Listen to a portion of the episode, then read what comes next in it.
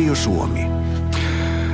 Kouluruoka-ilta. Minä olen Petri Rinne ja tämä kokoonpano on, se ei se ole muuttunut, vaan se on, se on otettu vähän lisää ihmisiä tänne. Aloitetaan esittely, esittely tuolta Espoosta. Ruokapalvelu ja toimitusjohtaja Minna Ahola. Hyvää iltaa. Noin. Kerropas, minkälaista työtä teet? No meillä Espoossa vastataan noin 50 tuhannen ruokailija-asiakkaan aterioinnista päivittäin ja koululaisia meillä on 30 000. Ja, ja me tuotetaan tai järjestämme, tuotamme tai järjestämme sitten kaikki Espoon kaupungin kunnalliset ruokapalvelut. 50 000 ateriaa päivässä. Kyllä, näin on. Se on melkoinen määrä. Ruokapalvelujohtaja Kirkkonumilta Toini Linnanmäki. Sinun toimenkuvassa on aika paljon samanlainen. Joo, hyvää iltaa kaikille. Näin on. Kirkkonummi on paljon pienempi, pienempi paikka, joskin iso kunta. Kirkkonummella on, Kirkkonummihan sijaitsee Länsi-Uudellamaalla ja on semmoinen hyvin vireä merikunta. Vajaa 38 000 asukasta.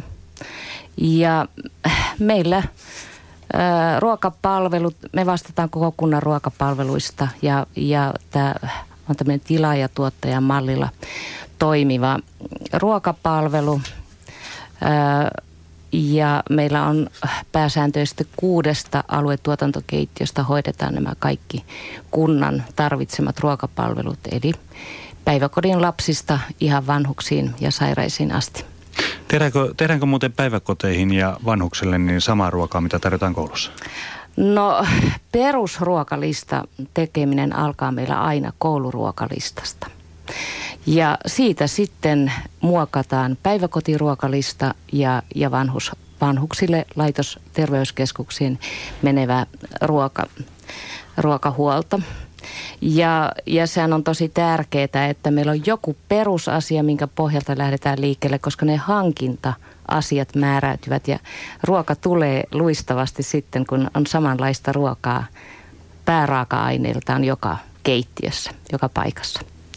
Kolmas asiantuntija otettiin sitä varten, että saadaan vähän eloa tähän lähetykseen. Hän on nimittäin Eloon säätiön johtaja Sari Mattila. Elo-säätiö on suomalaisen ruokakulttuurin edistämissäätiö. Suomalaisen ruokakulttuurin edistäminen on teidän päätehtävä, eikö niin? Kyllä. Meidän tavoitteena on edistää suomalaista ruokakulttuuria niin, että se on kansainvälisestikin laadukas ja kiinnostava vuoteen 2015 mennessä. Ja kouluruoka, jos mikä, edustaa suurta osaa meidän koko kulttuuria, myös sitten ruokakulttuuria. Ja jos ajatellaan, että Suomessa kouluruokailu, koululounas yhdistää noin 900 000 lasta, niin se on aika huikea mahdollisuus erilaisia asioita sitten välittää sen ruoan lisäksi. Luonnollisesti perustana on hyvä, laatuinen ja terveellinen ruoka. Mutta mitä muuta siihen kätkeytyy, niin, niin sitten tulee tänne kulttuurin puolelle. Teidän sää, säätiön tämä toiminta-ala on aika laaja, jos ajatellaan jotain Pogus de Or mm. ruokakilpailua, mikä pidetään Ranskassa ja sitten mennään kouluruokaan, niin siihen väliin mahtuu aika monta juttua. Kyllä, mutta sanonkin tässä näin, että, että, että ruokakulttuuri ei ole sinänsä mitään hienostelua – vaan se on ihan arkipäiväistä ää, tekemistä ja ennen kaikkea sitä syömistä. Ja jos ajatellaan se, että mitä kaikkea välittyy siihen ruokailuun, ruokailun yhteyteen, niin tulee isona osana kaikki se sosiaalisuus, missä me voidaan välittää muitakin asioita kuin vaan se oman oman niin kuin, ruokahalun tyydyttäminen. Et voi sanoakin, että ruokailutapahtuma se on mitä suurinta diplomatiaa ja sehän lähtee jo sieltä päiväkodista ja sitten se on siellä koulussa ja työpaikoilla. Ja sitten todellakin niin, niin se myös päätöksentekotilanteessa. Hienoa. Diplomaattisesti vaihdamme nyt maisemaa Varsinais-Suomeen.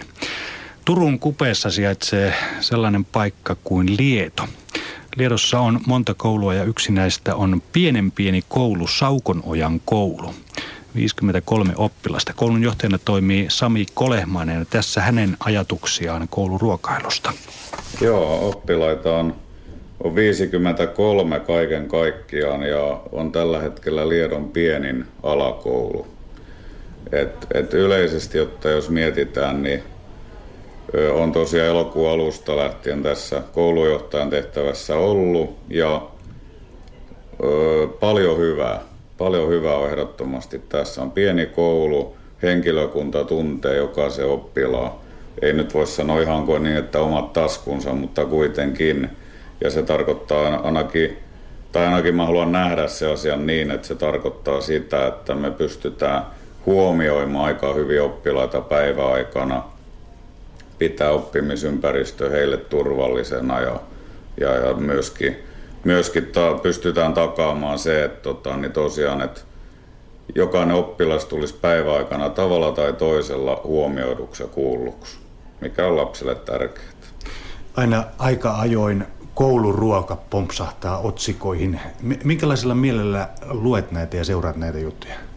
Tietenkin itse, kun tässä on nyt kahdeksatta vuotta tekee näitä opettajahommia, mulla on ollut nyt mahdollisuus olla, olen ollut vuoden Turussa, vuoden Naantalissa, viimeiset viisi vuotta Ruskolla ja nyt tämä alkanut luku, lukuvuosi on sitten ensimmäinen täällä Liedossa, mutta joka paikassa kouluruoka on ollut hyvää. Et tavallaan mun mielestä välillä liikaa on kirjoiteltu semmoista, että, että on kumiperunoita ja ruoka, ruoka on sitä ja tätä, että, että ei ole riittävän hyvää, mutta että nämä paikat ainakin, mistä mulla on vertailupohjaa, niin ei voi valittaa, että kyllä ruoka niin kuin hyvää on. Syömishäiriöstä puhutaan aika paljon. Näkyykö se kouluissa? No ei, ei meidän koulussa ole näkynyt oikeastaan muuten kuin, että ö, salaattia, eli tämmöistä, niin kuin, mikä on niin kuin olennainen osa terveellistä ruokavalioa, niin semmoisen kanson tekemistä kyllä. Ja se syöminen on pikkasen valikoivaa, että, että tietyt ruuat maistuu ja menee sitten oppilaille totta kai paremmin kuin muut. Et esimerkiksi puuropäivää täällä odotetaan meillä, että se, on, se taitaa olla se kaikkein paras ruoka, jos oppilaalta kysyy. Joku aika sitten tuli semmoinen tutkimus, että maanantaina menee enemmän ruokaa kuin muina viikonpäivinä. Näkyykö se näin pienessä koulussa? Joskus näkyy. Joskus näkyy, täytyy sanoa. Ja mä oon itse opettajana sitä mieltä, että mun mielestä maanantai ja perjantai on ne kaikkein tärkeimmät ruokailut. Että tavallaan se on semmoinen valitettava, valitettava asia, että muutamien lasten kohdalla – maanantaisin on nähtävillä, sit on näl, nälkää ja muuta semmoista, että se ruoka todellakin maistuu. Ja sitä, sitä tota, niin, niin taustaa vasten, niin, niin, niin mä itse näkisin hyvänä sen, että tota, niin, tänne viikon alku- ja loppupäähän niin, niin, niin saataisiin valikoitua semmoisia ruokia, mitkä tosiaan sit ainakin lapsille maistuu. Tämä on niin pieni koulu, että täällä, vaikka täällä on keittiö, niin täällä ei valmisteta itse ruokaa.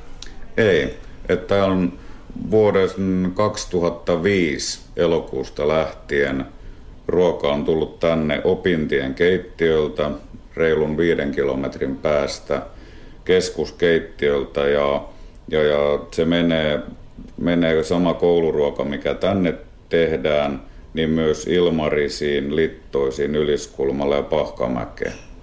Eli se tarkoittaa yhteensä noin 1100 päiväannosta. Olisiko taloudellisesti mahdollista valmistaa täällä ruokaa? Mä en oikein osaa tuohon itse sanoa. Mä veikkaan, että on jär... mua viisaammat ihmiset on tämä asia järkeillyt näin, että tämä on taloudellisesti se kaikkein paras vaihtoehto. Että opintieltä eli keskuskeittiöltä saamani tiedon mukaan – Tällä hetkellä yksi kouluruokailu, elintarvikekustannukset yhtä ruokailua kohti on 75 senttiä keskimäärin, eli kovin iso raha se ei ole sitten tietenkään yhtä lasta kohden ajateltuna. Niin, eli siitä voi sitten päätellä, että mitä pienempi ryhmä, niin sen vaikeampi tuolla hinnalla on ruokaa laittaa. Kyllä se vähän näin on, kyllä se vähän näin on, mutta et täällä opintien keittiöltäkin, että mistä siis niin kuin äsken sanoin, niin päivittäin yli tuhannelle sadalle oppilaalle valmistetaan ruoka, niin, niin, niin pääosin kaikki tehdään siellä itse ja ruoka on kyllä hyvää. Lieto, täällä nyt on viljapeltoja. Käytetäänkö kouluruuassa kotimaista viljaa, tiedätkö sitä? Lietolaista viljaa. En, en uskalla mennä sanomaan tuohon mitään, että en, en vaan anna väärää, väärää tietoa, mutta se on todellakin ollut niin kuin mun mielestä hyvä asia, mitä viime aikoina on keskusteltu paljon, että suosittaisi lähiruokaa myös koulu, kouluruoan yhteydessä ja mä toivon itse, että se suuntaus olisi tosiaan sellainen. Millä tavalla tulevaisuuden näet? Jos määrärahoja kiristetään, ruokaa laitetaan vähemmän rahaa, niin tuleeko se näkymään siellä lautasella? Totta kai se väistämättä jossain kohtaa tulee näkyä. Että mä itse näen, että kyllä tietynlainen raja on tullut jo vastaan. Et, et en tietenkään ole, ole ruoan, ruoanlaito ammattilainen, niin osaa sitä tarkemmin hahmottaa, mutta vaikea kuvitella, että enää hirveästi voidaan tinkiä kustannuksista, koska silloin, silloin ei, ei koki taikureita ole, ei pysty tyhjästä loihtimaan tarpeeksi ravinteikasta ja terveellistä ruokaa lapsille. No sitten on vielä nämä lasten allergiat, yksi sellainen, mikä tietenkin kouluruokaa vaikuttaa. Pystytäänkö näitä allergioita ottamaan kuinka hyvin huomioon? Kyllä ne pystytään. Et jokaisen, jokaisen lukukauden alussa kouluilta keskuskeittiö tiedustelee näiden erilaisten allergikkojen määrää, nimet ja mille ruoka-aineille he ovat allergisia ja näistä lähtee hyvin tarkat tiedot sitten keskuskeittiölle ja sitä mukaan esimerkiksi jos on tietyille vaikkapa kaalille allerginen, niin sitä mukaan sitten jos salaatissa esimerkiksi tai ruoassa on kaalta käytetty, niin sitten tota, niin kyseiselle oppilaalle on valmistettuna hänelle sopiva ateria tai salaatti. Voisin kuvitella, että kun nyt ollaan tällaisessa maalaiskoulussa, niin täällä on allergiota vähemmän kuin kaupungissa. Pitääkö se paikkansa vai onko tämä tämmöinen keskiluokan uskomus? Niin, mä, mä en tiedä kyllä onko se uskomus vai fakta, mutta tota, niin meillä allergikkoja on tosi vähän täällä joka tapauksessa. Et ne on ihan yhden, yhden käden sormin laskettavissa, mutta toki täytyy muistaa, että oppilasmäärä reilu 50 myöskään ei ole järin suuri. Et, et, tota, niin, niin, jos puhutaan 400 oppilaan koulusta, niin totta kai se on todennäköistä, että sieltä löytyy myös silloin allergikkoja enemmän kuin meiltä. Puhuuko oppilaat viikon ruokalistasta? Puhu, puhuitko ne tuolla välitunnilla siitä? Puhuu puhuu varmaan välitunneilla, sitten puhutaan ihan kun he joka viikon aluksi näkee viikon ruokalistan luokas, luokan seinällä, niin tietyt ruo- ruokalajit aiheuttaa selkeästi harmitusta ja pettymystä ja, ja muuta, mutta et, ja sitten yhtä lailla tuuletuksia ja juhlintaa, jos sieltä löytyy makaronilaatikkoa tai, tai puuropäivää tai vastaavaa, niin kyllä silloin suuri merkitys. Sitten Sami Kolemainen, ne omat ruokamuistot kouluajalta, minkälaisia ne ovat? Mun täytyy sanoa, että ensi alkuun ihan kun koulun aloitin, niin mulla on semmoinen muistikuva, että mä oon ollut aika niin kuin, mä oon ollut aika huono syömään itse asiassa. Mä mainitsin just aiemmin tässä, että kun kysyit, niin tämän salaatin syömisen, että se ei ollut todellakaan mun vahvimpi puoli silloin, mutta sanotaan, että mitä enemmän ikä on tullut mittariin, niin koko ajan ruoka on maistunut enemmän ja enemmän ja tällä hetkellä oikeastaan niin, niin, niin mun on vaikea nimetä mitään suosikkiruokaa, että, että kaikki maistuu, maistuu kyllä mitä listalla on, että, että en, ole, en, en ole mikään kranttu ruoan suhteen. Kello on sen verran, että Saukonian koulussa on ruoka-aika, joka lähdetä syömään. Näin tehdään. Ja muuten ihan totta mentiin syömään kouluruokaa tämän jälkeen. Palataan vielä tuonne Saukonojan koululle myöhemmin, ennen kuin annan puheenvuoron studion asiantuntijoille, jotka kivasti kirjoittivat koko ajan jotain tuonne ylös. En tiedä, mitä ne kirjoittivat, mutta jotain huomiota sieltä pistettiin. Niin kerrotaan nämä yhteystiedot.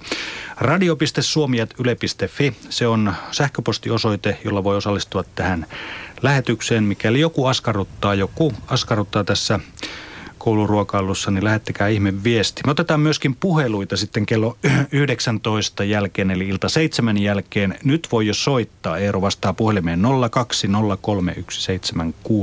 siis tuttu numero 020317600. Aloitetaan Minna, Minnasta. Minkälaisia aatoksia tämän jutun jälkeen? No tuota, siellähän menee hienosti siellä Liedosta.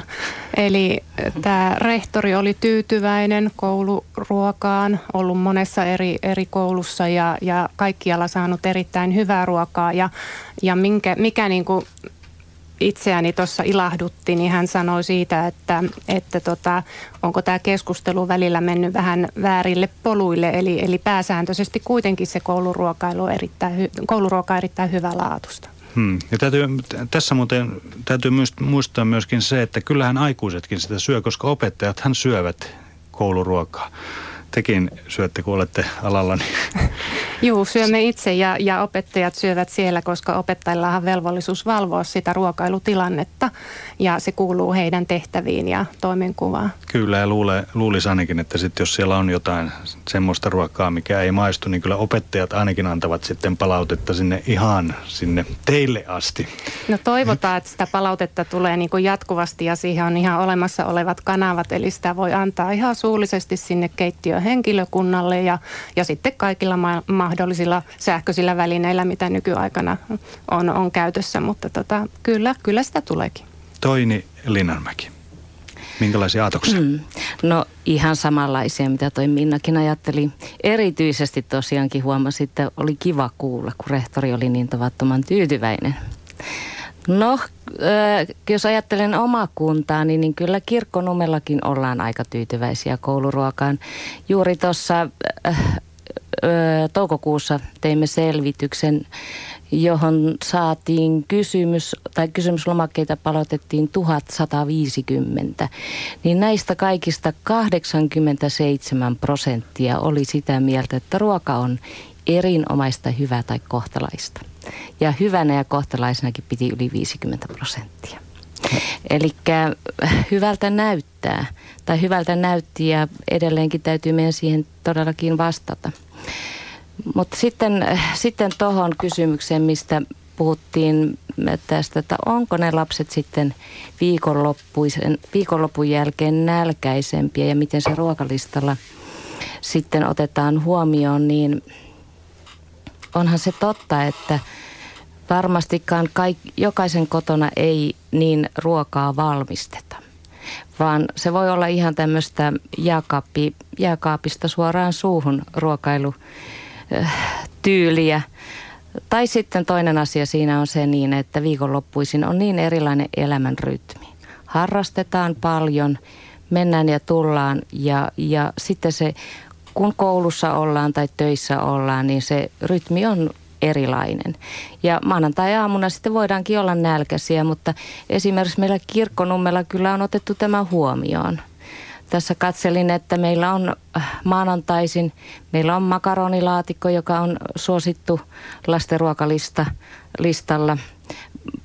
Meillä on kymmenen viikon ruokalistalla, että mä tässä mm. vähän luettelen Joo. näitä. Nyt on maanantaina on makaronilaatikkoa, broilerikappelivuokaa, jau- jauhelihakulassikastiketta, kinkkukiusausta, lihapyöryköitä ja niin edelleen. Ja taas sitten perjantaisin meillä on äh, koskenlaskian kalakeittoa tai yleensä eri, erityyppisiä kalakeittoja, perunalasanjea, äh, broilerkeittoa, erityyppisiä. Sitten tämmöinen kuin makkarapannu, joka on erittäin suosittu lapsille ja, ja sitten tämmöistä perunalihavuokaa. Eli ton tyyppisiä ruokia, jotka yleensä kaikille maistuu ja ovat tuhteja ja tukevia ja, ja näin ollen lapset voivat tankata perjantaina ja sitten taas maanantaina. Mä näin yhden semmoisen tutkimuksen, missä, missä oli tutkittu aika suuressa koulussa tätä kouluruokailua ja siellä oli, oli yhden ruoan kohdalla, joka oli pyttipannu, niin oli, siitä oli jouduttu luopumaan, koska ei voitu tehdä niin paljon. Kuulostaako hullulta? No ei ollenkaan. se on ihan totta, että meilläkin on, meillä ei ole pyttipannun nimellä, kun se kuulostaa niin huoltoasemaruualta. että meillä, meillä on nimeä kaunisteltu, että se on makkarapannu ja meillä on myös kebabpannu siinä välillä, lihana siis kebab. Siellä on kyllä sitten meillä perunaa ja sipulia ja, ja tota, kasviksia mukana, mutta se on todella rankka päivä meidän kokeille. Eli, Sitä eli ruokaa menee, menee ehdottomasti. Ja se vaan täytyy siellä ruokalistalla pitää sitten. Elo-säätiön johtaja Sari Mattila, minkälaisilla mietteillä kuuntelit lietulaisen koulun johtajan tilitystä? No tokihan sinne tuli hyvälle mielelle, koska hänestä välittyy, että hän arvostaa todellakin sitä korkealle ja osana sitä päivää kokonaisuutena.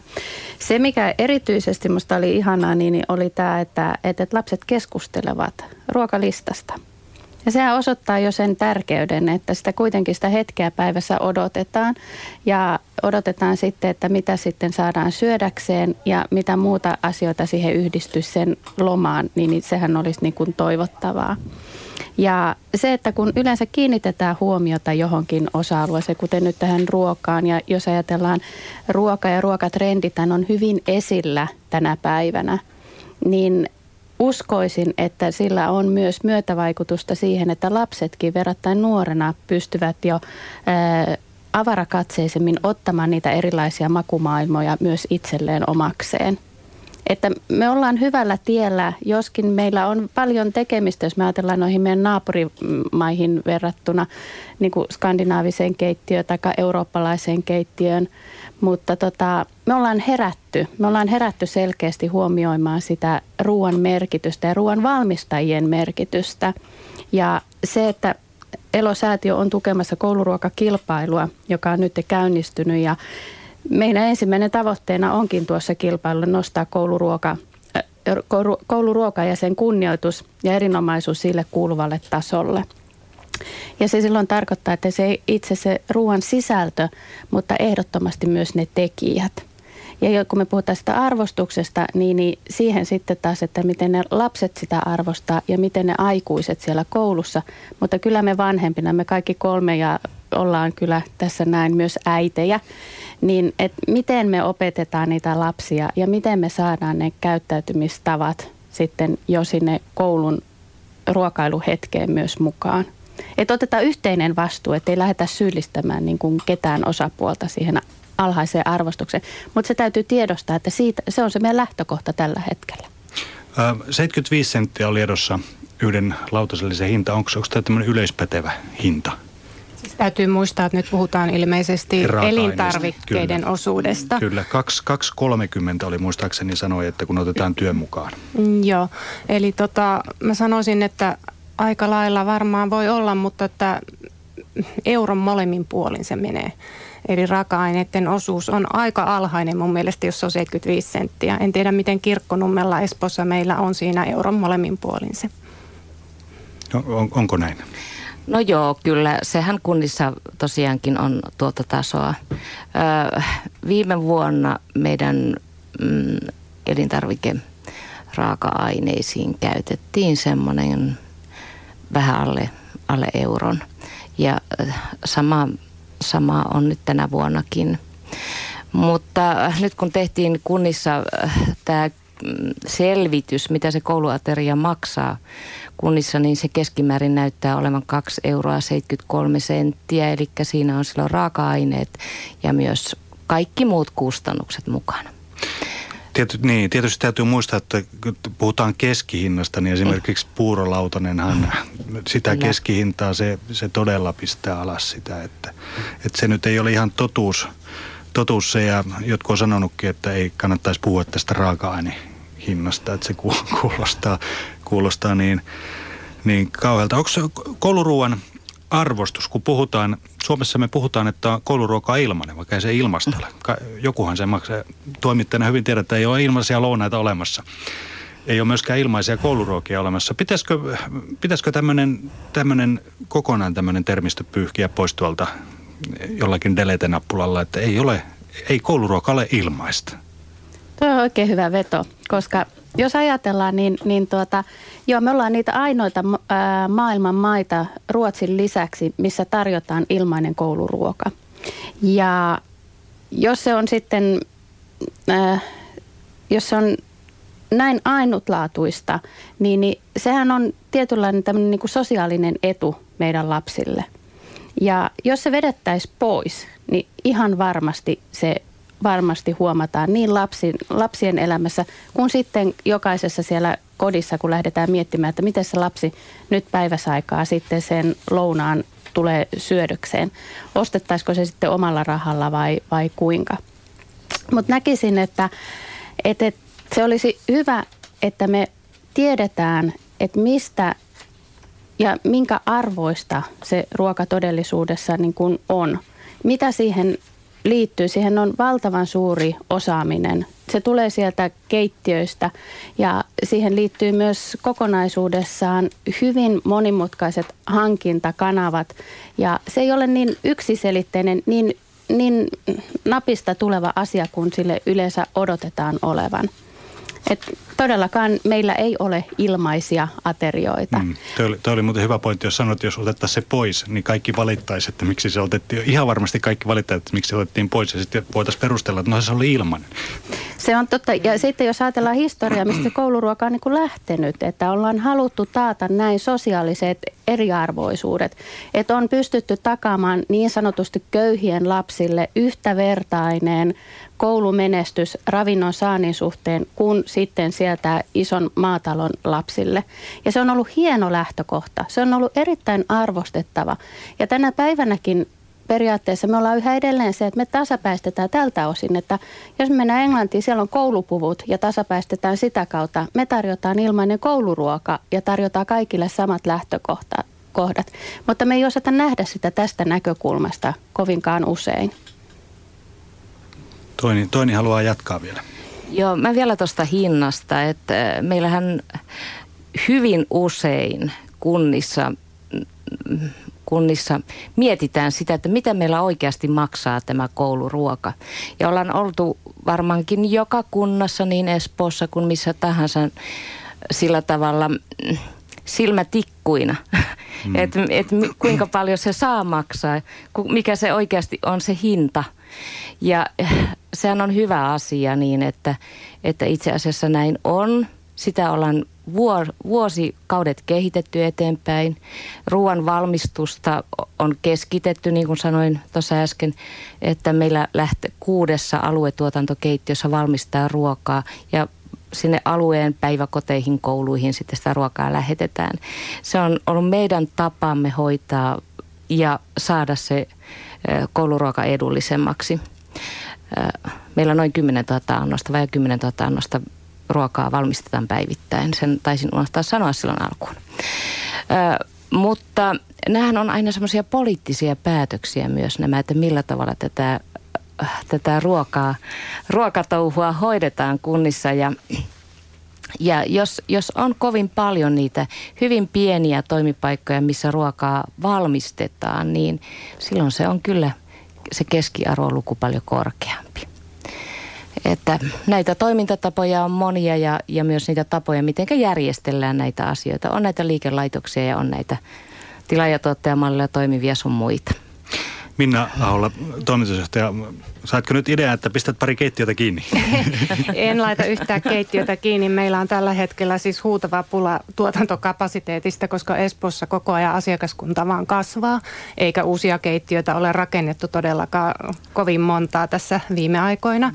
Mutta tuota, niin, niin, niin, niin, tämä on ihan totta, mitä Toini tässä puhuu, että et kyllähän se on pitkälti niin kuin organisointikysymys, että saadaan niin kuin tehokkaaksi, mutta voin väittää, että kunnissa tämä ruokapalvelu on yksi sellainen ala, jossa tämä asia on pistetty jo monta vuotta sitten aika lailla kuntoon. Eli, eli niin kuin se, että ollaan silmätikkuina, niin voitaisiin välillä jo katsoa jotakin muuta toimintoa siellä kunnan, kunnan sisällä. Eli meillä tämä on hoidettu aika hyvin ja haluaisin itse sanoa siihen vielä, että, että raaka-aineiden osuus on noussut niin valtavasti. Elintarvikkeiden hinnat on niin kuin nousseet tämän vuoden aikana yli 5 prosenttia ja ensi vuodellekin ennustetaan vielä huimaa nousua. Eli nyt pitäisi oikeasti nähdä, että, tämä on tärkeä asia ja tähän tulee panostaa ja, ja ei voida enää viilata niin kuin kovin paljon alemmas, vaan päinvastoin pitää saada lisää rahaa, että pystytään pitämään se ruoka hyvällä tasolla. Hmm. Me kuunnellaan loppukäyttäjien puheenvuoro tähän. Täällä torstaina, kun minä kävin tuolla Saakonojen koululla, niin siellä tapasin myöskin sitten kaksi kuudesluokkalaista, Emilia Ylinen ja Oskari Toppinen. Kertovat seuraavassa, mitä mieltä he ovat koulu, koulussa tarjottavasta ruoasta. Spagetti ja jauhelijakastike. Mikä se on kakkonen? No, lihapullat ja perunat. Ahaa. Tuutte kouluun, niin katsot, katsotte sitä ruokalistan, että mitä on viikolla tarjolla? Joo. Puhutte sitten siitä paljon tuolla välitunnilla? No välillä. Onko semmoiset päivät, niin odottaako niitä, kun on spagettia tai lihapulleja? Joo. Tämä on pieni koulu. Saako tällä syödä niin paljon kuin haluaa? Saa. Käytkö sitä aina santsaamassa niitä? Joo. Semmoista. Oskari, mikä sun lempiruoka Ää, kebab ja riisi. Onko, ihan, onko se ihan ykkönen? Joo. Entä sitten kakkonen? No lihapullat ja perunamuusi. Öö, onko täällä semmoista ruokaa, mistä sä et niinkään välitä? Sanotaan, että ei se nyt ole pahaa, mutta sitä nyt syö, koska sitä täytyy syödä. Tonnikalapasta. Mm-hmm. Mikäs sulla on? Kaalilaatikko. Kaalilaatikko. Jos me tota noin tehtäis viikon ruokalista tässä, niin tota noin, mitä sä ehdottaisit, että olisi maanantaina? Lihapulli. Mm? Lihapulli. Okei, lihapulla maanantaina, lihapulli ja tiistai. Ää, no sitä kebappia vaikka. Kebappia. Käykö, käykö kebab tiistaina vai vaihdetaanko? No käy. Okei. Sitten keskiviikko. Mm. Lohta. Lohta? Joo. Millä tavalla laitettuna? Ää, Otettaisiko oikein loimulohta? joo. No niin, se rupeaa kuulostamaan hyvältä. Kä- käykö loimilohi vai vaihdetaanko? Käy. Okei. Se oli keskiviikko, se oli se meidän loimulohipäivä. Mitä perunoita muuten loimulohen kanssa pitäisi olla? No kyllä se perunan muusi sopisi. Mut niin tota, ei sekään ihan välttämätöntä. Ihan perunakki käy, kävisi. Ihan keitetty peruna. Niin. Jep. Pistäänkö voikastikin? Joo. No niin. Päästikö me torstai? Mitäs torstaina? Jotain keittoa. Mikäs se olisi? Tänään oli kanakeitto, oli se hyvä. No, ihan ok.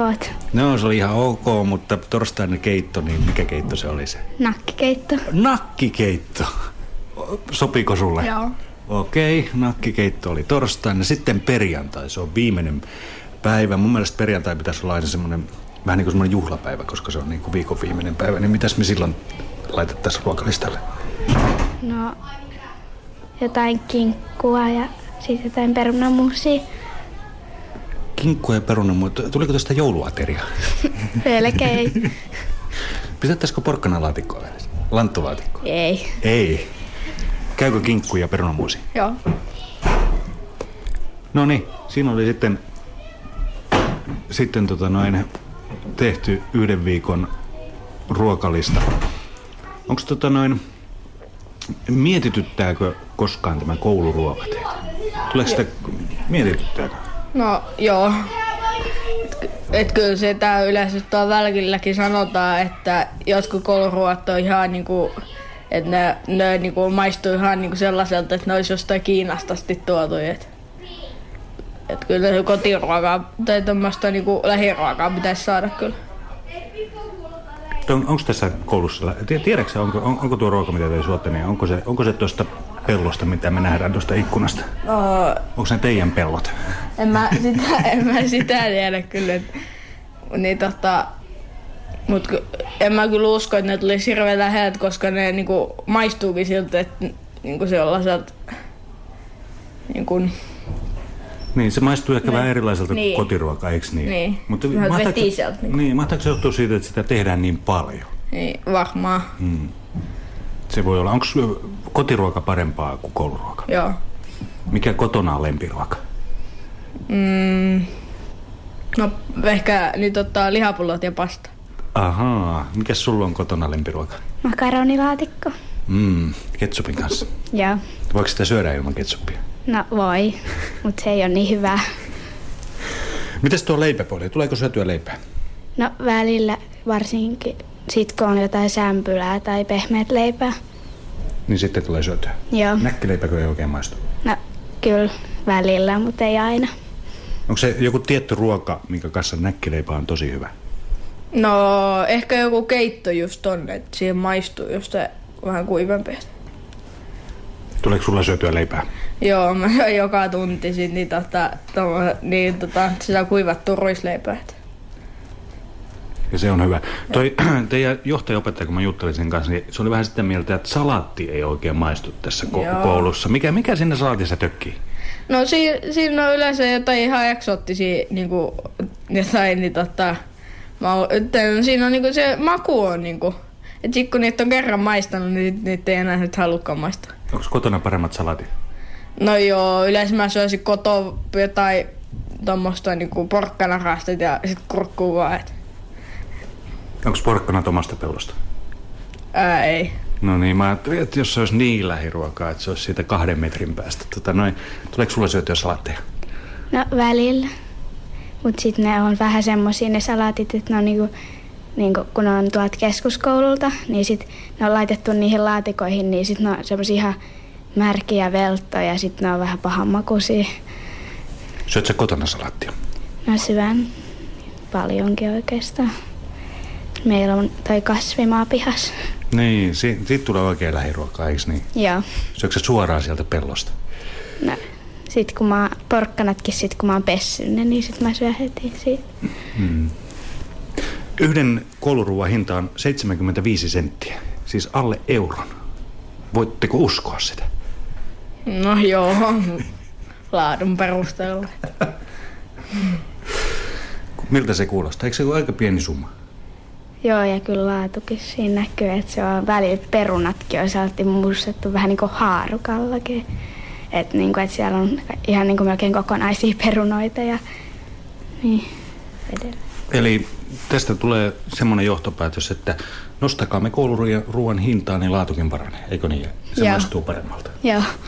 Oletko samaa mieltä, Oskari? Joo, et, et kyllä se, vaikka se tulisi vähän kalleimmaksikin, niin tota, ostaa sitten Suomesta, niin kyllä se kannattaa siinä mielessä. Se on koulu, tai niin koululaiset niin syö paljon enemmän sit. ja paremmin, että jaksaa paljon kauemmin. Mitäs muuten on huomenna koulussa ruokana? Oliko se jo makaronilaatikko oli? Oho, kuin sattukin. Onko hyvä, hyvä juttu? Joo. Ja ketsuppia paljon päällä. Joo. Siinä, siinä oli siis oppilaiden Emilia Ylinen ja Oskari sitten kertoivat, mitä mieltä he olivat kouluruuista. Tällaisia kouluruokatutkimuksia ja kyselyitä, näitähän tehdään jonkun verran. Onko tota, oliko tuttuja vastauksia? No kyllä ne tuntuu aika tutulta. Jo, meillähän tehdään joka vuosi tämmöinen laaja kysely. Ja sitten päivittäin on mahdollista antaa palautetta palautelomakkeiden avulla. Ää, nyt kun Kirkkonumella tehtiin tämä kysely, niin suosituin ruoka on ollut jo neljänä vuonna wrappi. Sitten tulee lihapyörykät, sitten kalapuikot ja tartarkastike, makaronilaatikko, pinatjohukat ja lounassalaatti ja suurimo puuro ja marjakeitto. Eli nämä on top kuudessa. Joku voisi kysyä, että mikä on wrappi? No, no räppi on niitä maissilettuja, joihin laitetaan sitten nämä täytteet. Ja meillähän tehdään aina niin tota maukas, maukas jauheliha äh, mössöjä, sitten niin tota salati ja sipulit ja kaikki voi rakentaa itse siinä äh, lounasottolinjastolla. Eli se on lasten mieleen. Ja tämähän nyt on sellainen ruokajuuri, joka syödään kädestä suuhun. Ja se nä- näkyy selvästi, että nykyajan lapset rakastavat sitä. Siihen on totuttu näissä pikaruokapaikoissa ja ehkä kotonakin. Ja se, se, on, se on todella heidän, heille suosikkiruoka. Mutta sitten ihan mielenkiintoista sellainen niin, että kanaviilokki on tämmöinen vanha ruoka. Ja siitä nämä lapset tykkäävät. Musta tuntuu, että tämän, tämän kohdalla mu- täytyy sanoa, että mä olen, mä olen sen ikäinen, että se kanaviilokki, mitä koulussa tarjottiin, niin ei, ei kyllä kuulunut minun suosikkiruokiini missään tapauksessa, mutta täytyy kyllä myöntää, että äh, ehkä kanan laatu on parantunut tässä vuosien saatossa. Varmaankin. Saatossa, että se tuota noin, että siitä on silloin jotain, jotain silloin on tehty kyllä varmaan. Ei se muuten voi selittää. Mm. Mä haluaisin vielä jatkaa tuosta, joka on merkille pantavaa nykyään lapsia, että koko lihakastikkeita ei osata syödä. Ja ne on lähes melkein jouduttu jättämään pois kouluruokalistalla. Siellä on ihan jokunen, koska se on jotenkin hankalaa heidän mielestään. Mutta sitten toi salattiasia, mistä toi tyttö sanoi, että no jotenkin salatit on jotenkin vetisiä ja huonoja, niin tota, kyllä meillä kyllä salatit tehdään joka aamu. Pestään, kuivataan ja tehdään raikkaita, hienoja, kauniisti tarjolle pannaan erilaiset salatit ja salatin kastiketta jokainen lisää sinne sitten itse ja niistä saadaan aina valtavasti kyllä hyvä palautetta. Voisikohan, mä oon miettinyt kanssa, että mikä tämä salattijuttu on. Voisiko siinä olla semmoinen, että kun tonnekin kouluun kuljetettiin ruoka viiden kilometrin päästä. Jos ne kerran ne salatit saa jossakin talvella vähän pakkasta kylkeen, niin se se maistuu nahalta. Sillä, sillä ei voi kerta kaikkiaan mitään. Vois, voisiko olla joku tämmöinen selitys vai? No ne kyllä semmoisissa termolaatikoissa kuljetetaan, että ehkä ne nyt ei ihan ensimmäisenä ole siinä saamassa kylmää. Että, mutta onhan siinä toki niin, että miten ne lapset sen sitten kokee, minkälaista ne on tottunut saamaan ja ehkä sitten voi olla, että – joskus on sitten semmoista, mistä ei tykätä. Kyllä. Meillä tulee parin minuutin, puolentoista minuutin kuluttua merisää, mutta ennen sitä mä kysyn vielä Minnalta. Minnalta, tota, noi, mähän tein tuommoisen pienen lapsuksen tuossa, kun mä sanoin, että, että kun ö, ruoka voi olla vähän eri makusta, kun sitä laitetaan paljon, mutta ö, sehän ei ole mikään siis syy sille, että, että ruoka voisi olla niin jotenkin huonompaa, kun sitä tehdään enemmän tai vähemmän, eihän? Ei tietenkään, sehän on ihan reseptiikasta ja sitten tuota osaamisesta kiinni. Eli kun on hyvä reseptiikka pohjalla ja oikeat ö, välineet ja ammattitaito, niin ruoka on ihan varmasti hyvää. Ja jos mietitään sitä vaikka, että jos puuroa haudutetaan suurissa padoissa, niin mielestäni se on parempaa kuin sen, että teen kotona sitä kahden litran kattilassa.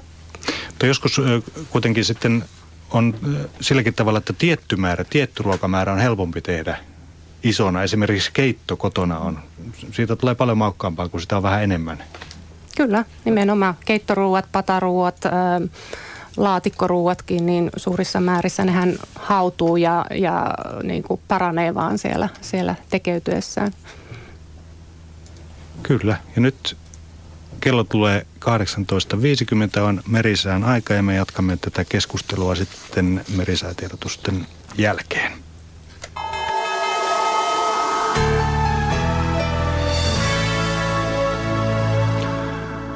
Säätiedotus meren kulkijoille kello 18.50 alkaa huomautuksella veneilijöille. Suomenlahti, Pohjois-Itämeri, Ahvenanmeri ja Pohjanlahti, lounaistuulta 12 metriä sekunnissa. Siis huomautus veneilijöille Suomenlahti, Pohjois-Itämeri, Ahvenanmeri ja Pohjanlahti, lounaistuulta 12 metriä sekunnissa. Keski-Euroopassa on korkea paine. Laaja matalapaineen alue ulottuu Islannista jäämerelle odotettavissa huomisiltaan asti. Suomenlahti, Pohjois-Itämeri ja Ahvenanmeri lounaaseen kääntyvää tuulta 7-12 metrin sekunnissa enimmäkseen hyvä näkyvyys. Saaristomeri lounaan puolesta tuulta 60 metriä sekunnissa enimmäkseen hyvä näkyvyys. Pohjanlahti lounaustuulta 7 12 metriin sekunnissa enimmäkseen hyvä näkyvyys. Ja Saimaa lounaaseen kääntyvää tuulta 4-8 metriä sekunnissa enimmäkseen hyvä näkyvyys. Odotettavissa maanantai-illasta tiistai-iltaan Suomenlahden itäosa ja perämeri, etelän puolesta tuulta alle 14 metriä sekunnissa. Suomenlahden länsiosa, Pohjois-Itämeri, Ahvenanmeri, Saaristomeri, Selkämeri ja merenkurkku, etelän puolesta tuulta aluksi alle 14 metriä sekunnissa. Tiistaina kovan tuulen todennäköisyys 70 prosenttia. Sää rannikkoasemilla tänään kello 18. Haapasaaressa lämpöasteita on mitattu 10, tuuli käy lännestä 5 metriä sekunnissa, ilmaan pilvistä ja näkyvyys yli 50 kilometriä. Kotkarankki 9, länsi 4. Oregrund 9, länsilounas 5. Emäsalo 9, länsilounas 6. Kalboregrund 10, länsi 9. Estiluodon tuulitieto, länsilounas 5. Harmaja 9, länsi 5, puolipilvistä yli 50 kilometriä. Mäkiluoto 9, Länsi-Lounas 10. Pogashär 9, Länsi 6, Pilvistä 35 kilometriä. Jussaro 9, Länsi 8, melkein selkeää 25 kilometriä. Hanko Tulliniemi 10, Länsi-Lounas 9, Ryssero 9, Länsi 11, Venö 9, Länsi 6, Yyttö 9, Länsi-Lounas 10, selkeää 26 kilometriä. Booksharein tiedot puuttuvat. Ristna 10, Länsi-Lounas 8, melko pilvistä 30 kilometriä. Kotska Sandön 7, Länsi-Lounas 8, 14 kilometriä. Rajakari 9, Länsi-Lounas 3, Fagerholm 9, Länsi-Lounas 6, Kymlinge 10, Länsi-Lounas 5, Selkeää 40 kilometriä. Nyhamissa lämpöasteet on mitattu 10, tuuli käy lounaasta 9 metriä sekunnissa, ilma on selkeä näkyvyys 40 kilometriä. Märkit 10, lounas 9, isokari 9, länsilounas 5, melko selkeä 45 kilometriä. Kylmäpiilejä 8, lounas 8, pilvistä 40 kilometriä. Tahkoluoto 8, lounas 7, pilvistä 45 kilometriä. Kristinan kaupunki Karusaari 8, etelä 6. Bretschääret 8, etelä-lounas 4. Strömmingsboden 9, etelä-lounas 7. Valassaaret 8, etelä-lounas 6, Kallan 9, lounas 10, Tankar 9, etelä-lounas 8, selkeää, yli 50 kilometriä. Ulkokalla 10, lounas 10, Nahkiainen 9, lounas 7, Raahi 8, etelä-lounas 9, 35 kilometriä. Oulu Viireäsaari 9, lounas 3, 40 kilometriä. Marjaniemi 8, lounas 9, selkeää 23 kilometriä. Kemi 1 9, länsi 5, ajoksessa lämpötilaksi on mitattu 7 astetta, tuuli käy länsi-lounasta 5 metriä sekunnissa, ilma on selkeä näkyvyys 30 kilometriä. Periveden korkeus on mitattu tänään kello 17. Kemi plus 38 senttimetriä, Oulu plus 37, Raahe plus 39, Pietarsaari plus 37, Vaasa plus 35, Kaskinen plus 33, Mäntyluoto ja Rauma plus 31, Turku plus 26, Föglö plus 25, Hanko plus 27, Helsinki plus 29 ja Hamina plus 35 senttimetriä. Alkon korkeus on mitattu tänään kello 16 Pohjois-Itämereltä ja se oli 1,9 metriä.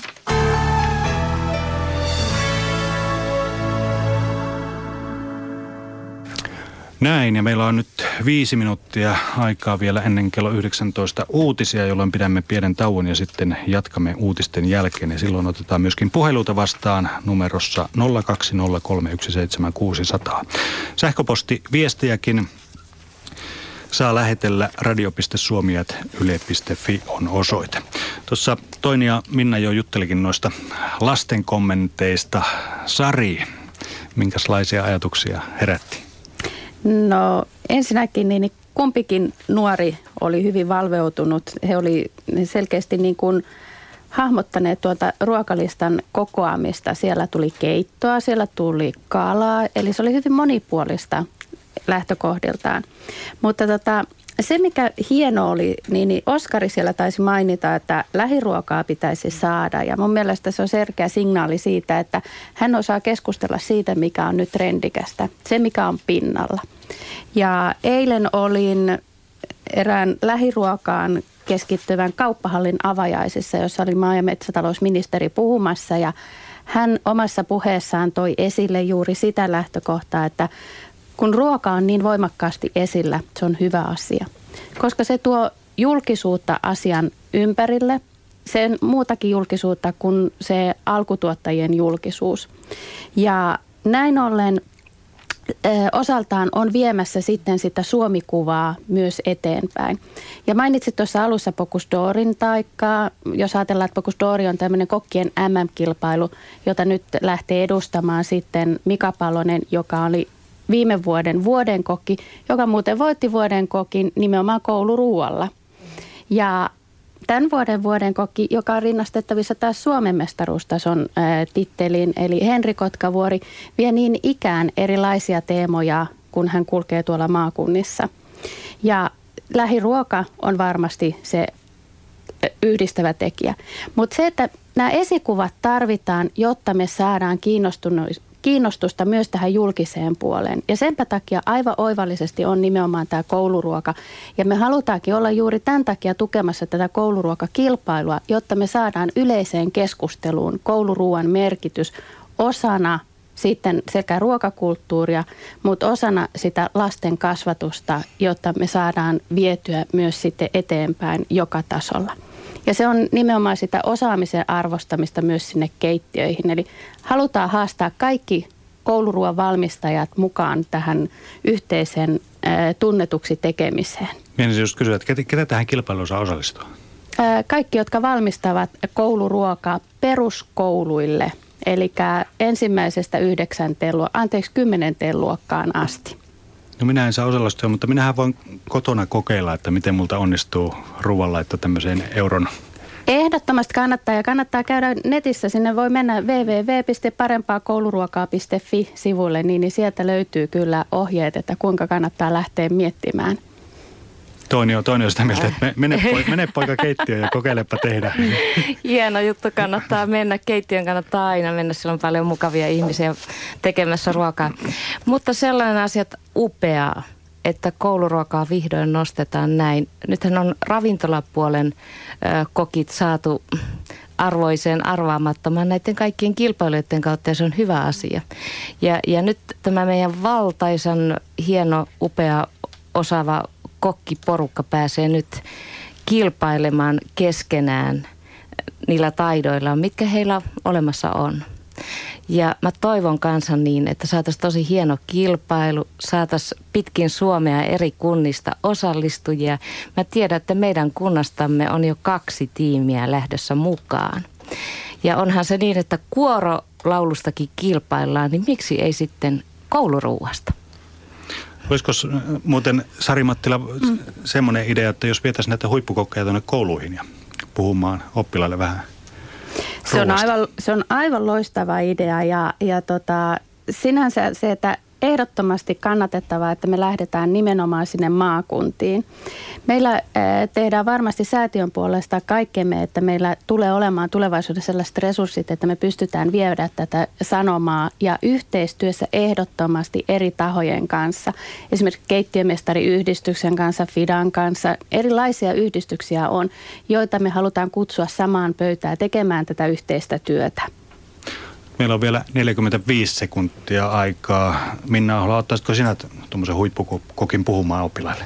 Mielelläni ottaisin ja meillä on tässä muutama vuosi sitten tehtiinkin yhteistyötä erään, erään keittiömestarin kanssa ja tota, hän suunnitteli meille päiväkotikoululounaan, pääsiäislounaan ja muistan aina kun hän kommentoi asiaa, että hän ei ole tällä rahalla ikinä tehnyt edes al- alkuruokaa, minkä hän sai käyttää sekä pää- että jälkiruokaan. No niin. Nyt Radio Suomessa kello 19 aikamerkkiä uutiset ja me jatkamme sitten uutisten jälkeen.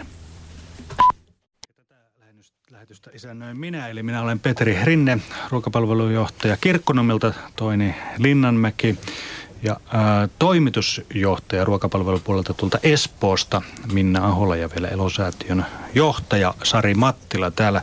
Nyt puretaan näitä kysymyksiä, mitä tänne on tullut, mutta ennen kuin lähdetään purkamaan näitä kysymyksiä, niin äh, puhutaan rahasta, vaikka rahasta puhuminen, se, se, se on kauheita. Äh, paljonko on Toini Linnanmäki Kirkkonummen äh, budi, kokonaisbudjetista, niin paljonko pistetään ruokaan? No se on vain 2,2 prosenttia. Joo, se tuntuu hurjalta, kun ajattelee, että kuinka paljon siihen kiinnitetään kuitenkin huomiota, mutta siinä oikeastaan nähdään tietenkin myös se, että kuinka paljon asioiden eteen on tehty. Asioita on järjestelty ja yritetty saada tosi hyvään muottiin ja malliin, mutta kyllä nyt tällä hetkellä huolestuttaa tämä koko Su- Suomen tilanne ja myös Euroopan tilanne, kun, kun todellakin aina hurjemmaksi menee, niin varmaankin myös ruokapalveluihin kiinnitetään huomiota ja meiltä ei oikeastaan mitään voi ottaa pois.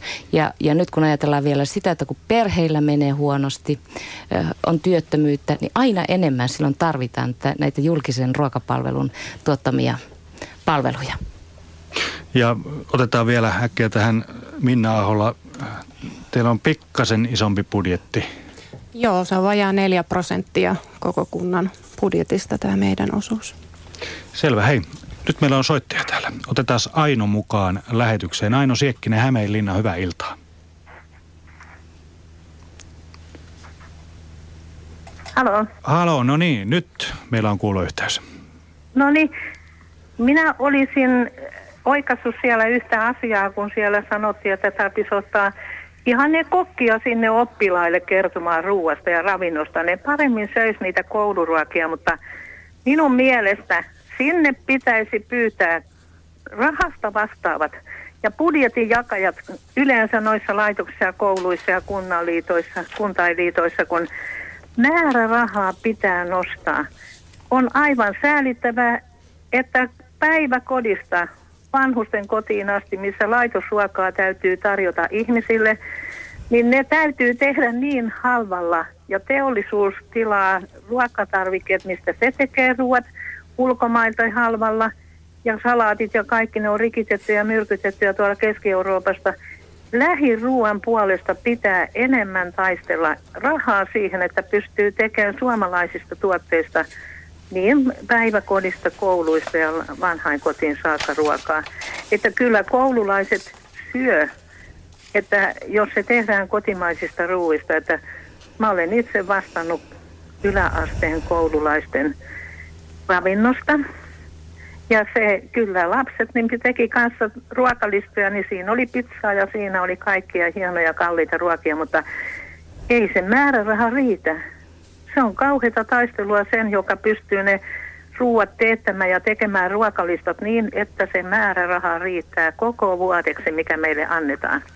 Että enemmän maan rahaa ja sitten päättäjät sinne suunnittelemaan nuorten kanssa ruokaa ja katsoa, mitä se maksaisi. Että kaikki kunnia ruoan tekijöille ja suunnittelijoille. Selvä. Joo. Kiitoksia Aino ja jatketaan keskustelua tästä. Öö,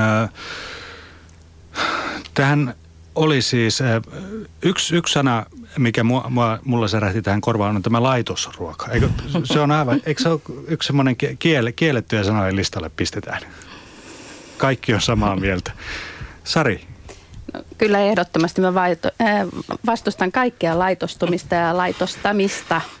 Olen sitä tehnyt jo tässä melkein 12 vuotta, mutta tota, äh, Aino oli sinänsä mun mielestä ihan oikeassa, että joo, päättäjiä varmasti toivotaan sinne myös sinne kouluruokapöytään. Mutta mä näkisin, että sillä huippukokillakin on tilauksensa siellä, koska hän voi esimerkkeillään näyttää, että, että, että miten esimerkiksi kasviksia voidaan lisätä vaikka kinkkukiusaukseen ja saada sitä makumaailmaa niin kuin houkuttelevaksi ja, ja tota, omalla esimerkillään tuoda sitä trendikkyyttä sitten nimenomaan sille puolelle. Että tuossa aiemmin vähän keskusteltiin, että miten saataisiin niin kasviksi tai miten ne salaatit olisi maistuvampia. Eli tässä tulee tämä esikuvallinen merkitys, mitä me pystytään niin kuin viemään eteenpäin sitten näiden äh, ehkä julkiskokkienkin kautta, tai ylipäätään sitten niiden kokkien kautta. Et molemmilla on kyllä tilauksensa varmaan sinne. Pitäisikö tota noin, hei, kuunnellaanpa tähän. Mä olin siellä Liedossa koulussa käymässä, niin siellä oli iso, tämmöinen isovanhempien päivä. Mä tapasin siellä muutaman isovanhemman, jotka sitten osallistuivat tämän päivän päätteeksi ruokailuun ja siitä syntyi sitten tämmöistä juttua.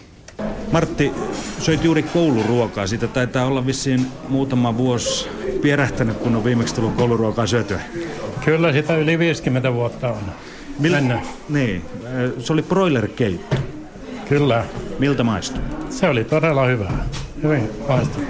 Sain tuossa kuulla, että 75 senttiä per oppilas on tuo kouluruokaan käytettävä rahamäärä. Se tuntuu aika pieneltä. Kyllä se minunkin mielestä on pieni, että sieltä ei saisi missään nimessä vähentää. Päinvastoin pitää lisätä, koska monelle se on ainut lämmin ruoka. No mennäänpä muisto, koulu, omiin kouluruokamuistoihin. Minkälaista oli kouluruokailu monta kymmentä vuotta sitten? no, se oli kyllä oli lämmintä ruokaa, mutta eväät piti olla itsellä leipä ja maito. Muuten siellä sai kyllä ruokaa. Aamulla äiti pisti aina leivät ja maidot mukaan. Nimenomaan, juu. Ja sitten jos jäi niin tähteeksi, niin syötiin koulumatkalla niitä jäätyneitä eväitä vielä. Tuleeko mieleen, oliko äh, jollakin oppilaalla siellä paremmat leivät kuin toisella? No ei sitä huomioitu kyllä. Kaikilla oli suurin piirtein samanlaista Kyllä, nimenomaan. Joo, kyllä. Oliko muuten leivän päällä muuta kuin voita? Ei ollut. Se oli voita, oli leivän. Se riitti. Ja sillä sitten pärjättiin koko päivä? Kyllä, kyllä. Söit juuri kouluruokaa. Onkohan, jos sanon, että muutama vuosi on vierähtänyt siitä, kun olet viimeksi kouluruokaa syönyt, niin osuuko oikeaa? Joo, on aika monta vuotta oikein. No miltä kouluruoka maistui? Yllättikö? No tämä oli yllätys, kun on, sitä on niin paljon sanottu, että ei kouluruoka ole hyvää, mutta tämä oli oikein erinomaista. Mitä siellä oli tarjolla? Jotain kanaa, kanakeittoa mun mielestäni oli. Mites äh, sä oot isovanhempi, tämä on isovanhempien päivä, Joo. niin äh, lapsenlapsi, puhuukohan kouluruuasta koskaan sun kanssa? No joo, kyllä hän tykkää ainakin. Hän kehuu sitä kovin, että on niin kuin hyvä, että hän syö koulussa kyllä. kyllä. Mites omat kouluruokamuistot, mennään vuosien taakse, niin minkälaiset ne on? No ne oli kyllä aika, aika paljon huonompia ja heikompia varmaan tasolta. Ö, mutta tuossa kuitenkaan sitä ei ollut, että omat evät oli pitänyt ottaa koulussa. Ei, meillä ei kyllä ollut sitä silloin vielä. Mä niin paljon sitä aikakautta vielä, että oli ruoka koulussa. Jääkö sulle jotain traumoja kouluruoasta? Onko siellä joku semmoinen ruoka, mikä oli niin inhottava, että sitä ei... Hernekeitto. että siellä oli herne juoksi porkkanan perässä. Ja sitä oli joka torstai? Joo, sitä oli torstaisin. Oliko se nyt pelko sitten, nyt kun taas torstai, että täälläkin olisi ollut hernekeittoa? No joo, sitä mä ajattelin kotona, että onkohan se sama, mutta täällä oli nyt tosi hyvä kanakeittoa. Mikä se oli kouluruoasta? Tuleeko mieleen semmoinen joku suosikki, mikä oli, oli niin semmoinen, että mielellään? Makaronilaatikko. Niin, no se nyt on kaikki.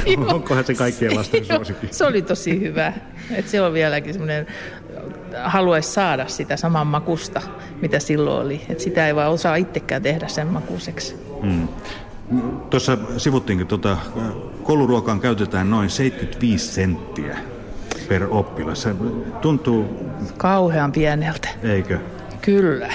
Että mä en ainakaan kotoa olisi niin pienellä määrällä mitään tehty. Tietysti se vähän tasoittuu, kun sitä laitetaan isompi määrä. Joo, että, niin että... on, mutta siltikin se on aika pieni määrä. No entä toi lähiruoka? Me ollaan täällä varsinaisessa Suomen vilja-aitassa melkein. Niin... Mä toivoisin, että se olisi ihan lähiruokaa. Mm, että vilja tulisi tuolta pellolta. Pellolta, niin ja kaikki nämä einekset ja lihat tästä ihan läheltä. Niin, ja porkkanat, mitä täällä nyt kasvaa, niin. Pe- perunat ja... Niin, niin ne tulisi tästä läheltä. Toivoisin ainakin. En tiedä. Reijo Lehto, söit kouluruokaa hetki sitten. Taitaa olla muutama vuosi vierähtänyt siitä, kun viimeksi olet syönyt. Mä olen 42 päässyt koulusta jo. Miltä kouluruoka maistuu? Hyvältä nyt maistuu ja hyvä soppa. Hyvä ruoka. Oletko seurannut tiedotusvälineistä kouluruokakeskustelua? Ei keskustelu, mutta kyllä mä aina lehdestä katson. Minä asutan uudessa kaupungissa nykyään, niin kyllä mä aina katson, mitä ruoka on päivällä ja viikoittain. Ja sitten mä kuuntelen lauantai, kun ne juttelee siellä jossain kahvilassa, että Simos ruoka eilenkin oli, kun ei ollenkaan viittinyt syödä. 75 senttiä per oppilas on tällä hetkellä tuo kouluruoan hinta. Eikö se tunnu aika pieneltä Ei, kyllä se vähän. Ei sillä rahalla paljon saa. Ei sillä paljon vaadita, ei. No, mutta ei ne kans paljon moni syökkä mitään, mutta kioskin mennään heti. Mm. Kun nakki kioski oli kiinni, sinne ne menevät. Hampurilaisia hakemaan. Jos pistettäisiin puolet lisää tuohon kouluruokaa rahaan, niin voisi olla, että maistuisi. Ei voi hyvinkin olla. Kyllä se varmaan jollekin tekee sen. Toi oli hyvä, ihan hyvä ruoka, mutta välipalaruokana, niin kuin sanotaan. No miten ne omat kouluruokamuistot sieltä no, vuosikymmenten takaa? No ei mitään, muu, ei mitään huonoja muistoja ollut, mutta ei se nyt tietysti sora-aikana niin hävi ollut. Silloin, silloin syötiin sitä, mitä saatiin. Niin, ja se oli niin yksi totis. Se oli vaan lihakeitto ja papusoppa ja ohravelli ja äh, kauravelli. Ei, ne ruoat oli eri päiville vaan, ne vaihtui. Ei mitään piihivejä ollut, eikä semmoisista. Ja leipä oli omastakaan mukana meilläkin. Oliko maito myös? Sitä en tahdo muistaa. Vettä mä luulen vaan juotiin jolla jotain ja se syötiin tavallaan luokkahuoneen pulpetilla vaan. Mä olen käynyt Kerttulin koulu Turussa. Just. Että kyllä mä en muitis. Armeijassa oli vielä pari ruokaa. Mä olin Väskyvuorella it ja vuonna 49 ja ne oli hyvä ruoka siellä. Jääkö kouluruuista erityisesti mieleen joku? No en mä, kyllä mä tykkäsin kaikista tuommoisista. En mä ikään lautasella mitään. Me painettiin poikien kanssa kolme lautalle soppakin välillä. Alla tämmöisiä poikaviikareja oli, niin Kyllä se ihan hyvä, en mä sitä moittia voi. Se, mutta se kuri oli kovaa. Niin, silloin kun syötiin, niin silloin syötiin. Juu, juu, ja ku- kuri oli kyllä, että nykypäivä saisi olla jotain kuri. Kyllä mulla on se olo, että kyllä ne on liikaa löysästi tämmöisissä kouluissa. Mä olen sitä mieltä. Mutta Hyvä. kyllä se aina, tietysti maailma on muuttunut niin paljon. Että Mm. jos mäkin olen 42 päässyt, 42 päässyt koulusta jo sora-aika. Että kirjat oli ihan uusi vielä, kun mä pääsin kouluun. Ikä mitään. Mä en oppinut ikinä kertolasku enkä jakolasku enkä mitään. Ei ollut ollenkaan semmoisia. Nummen koulu ja Kerttuli vaihdettiin ja Saksman ei oli joka paikassa aina tiellä. Et se oli vähän semmoista armeijan aika silloin sora-aikana. Mutta kyllä se muut on muista, hyvin muistaa, että kyllä se vähän nyt ankia oli. Et kun ei ollut rahasta mitään tietoa. Niin. No yksi, yksi oli varma asia silloin 40-luvulla oli se, että silloin ainakin koulussa oli lähiruokaa. Oli juu, se. Oma keittiö, jos ei tuotu mistään. Mm. Siellä oli hyvä ruoka muuto, että ei sitä voi moittia. Että kyllä se ruoka oli, äh, melkein voi sanoa, vaikka se oli yksi totista, mutta sama päivisi, mutta kyllä se ruoka melkein sama arvosta oli mitä armeijaskin. Mut siellä oli hyvä pääskyvuodella. Kun ei ollut kuin 40 kaveri oli, niin se oli niin kuin pieni pulju ja itse tehtiin ruoka. Keitti oli itse, että sieltä hyvä ruoka oli aina. Ja mäkin vihosin kahdeksan kiloa siellä. Sitten mä olin yhden, pari-kolme viikkoa kotona, niin laihtuisin kymmenen kiloa. Siinä oli kuulkaa ruokajuttua kerrakseen. Meillä on soittaja odottamassa täällä, niin otetaan hänet mukaan tähän lähetykseen. Vieläkö Emil on siellä? On kyllä. No niin, annapas tulla kysymys. Minä haluaisin oikeastaan kommentoida kouluruokailtaa. Anna mennä vaan. Työskentelen itse äh, äh, äh, keittiöalalla juuri koulukeittiössä. Juuri koulukeittiössä ja minun pitäisi sanoa, äh, äh, äh, sanoa kouluruoasta sen verran, että minun mielestäni kouluruoka on parantunut huomattavasti vuodesta 1997 tähän päivään. Vuonna 1997 minun kouluruokailut tapahtui aina itkien, kun taas tänä päivänä rakastan, äh, rakastan ja tykkään yli kaiken kouluruoasta. Jäikö sulle, Emil, jotain traumoja noista ajoista? Jäikö, jäikö jotain semmoisia? Ei jäänyt mitään, äh, äh, mitään traumoja. Niin, eli ei jäänyt semmoisia, semmoisia, että et voi syödä jotain ruokaa enää. Ei, ei. Selvä. Ei ainoat ruoat, joista en tykkää, on silakka sekä, äh, äh, äh, sekä kaalipata. Selvä. Ei muuta Emil kuin hyvää illan jatkoa. Kiitoksia sitä samaa teillekin. Kiitos, hei hei. Hei. Siinä oli Emil sitten. Minkälaisia äh, mietteitä herätti isovanhempien kouluvierailu? Aloittaako kuka? Aloitetaanko Sarista sieltä? Okei, kiitoksia. Ää, joo, varsin ihania kannanottoja ja selkeästi hekin kaikki pitivät siitä ja huomasivat ennen kaikkea eron siihen, mitä heillä itsellään on ollut joko omakohtaisia kokemuksia tai sitten heidän lapsien ja nythän he oli niin isovanhempien roolissa. Ja kyllähän tuolla niin kuin tulee se, että sehän on ollut vuonna 1948, kun Suomeen on tullut, että kaikille on taattu sitten ilmainen kouluateria. Ja se, että isovanhemmatkin, tai siis että kaikki kiinnittää huomiota nyt siihen ruokailuun eri lailla kuin ehkä varmaan joskus 10-15 vuotta sitten. Ja juuri nuo samat sanat kuin mitä tuossa noin maa- ja metsätalousministerikin on tuonut, että kun on keskustelussa, niin vääjäämättä se vie asioita myös sitten eteenpäin. Et ilahduttavaa se oli, että kaikki olivat hyvin positiivisesti suhtautumassa nykyiseen kouluruokaan ja varmasti ihan syystä ja suuresta ansiosta. Heillä on perspektiiviä sinne menneisyyteen, mihin peilata. Toini, ku- kuinka paljon teillä käy esimerkiksi lasten äh, vanhemmat tai isovanhemmat? Kuinka, kuinka usein he pääsevät kouluruokailu ääreen? Onko, onko se mahdollista? No joo, ainahan voi tulla tutustumaan ja maistamaan kouluruokaa. Tervetuloa vaan. Mutta äh, kyllähän näillä päiväkodeilla on, on näitä vanhempain iltoja, vanhempain päiviä ja myös kouluissa meillä oli juuri ei kovinkaan kauan, kun yhdessä paikassa oli avointen ovien päivä ja siellä he sa- oppilaiden vanhemmat tai isovanhemmat saivat maistaa kouluruokaa. Ja lisäksi meillä oli vuonna 2010 semmoinen ruokaan liittyvä iso hanke. Kirkkonummella semmoinen kuin Safkaa Dikkaa tai Body Flippaa muuten koululaisten keksimä nimike sille. Ja meillä se on toistuu aina jo, joka neljäs, viides vuosi ruokaan kohdistuva hanke ja sitten on uneen, lepoon ja sitten on liikuntaan. Ja, ja se on semmoinen poikkihallinnollinen ryhmä. Siinä on kouluterveydenhoitajat ja hammaslääkärit ja, ja kotitalousopettajat ja ja niin edelleen, tietysti ruokapalvelun mukana. Ja kaikenlaista tehtiin sen aikana, hyvin monenlaisia asioita, joissa haluttiin nimenomaan kiinnittää huomiota lasten ravitsemukseen ja kouluruokailuun.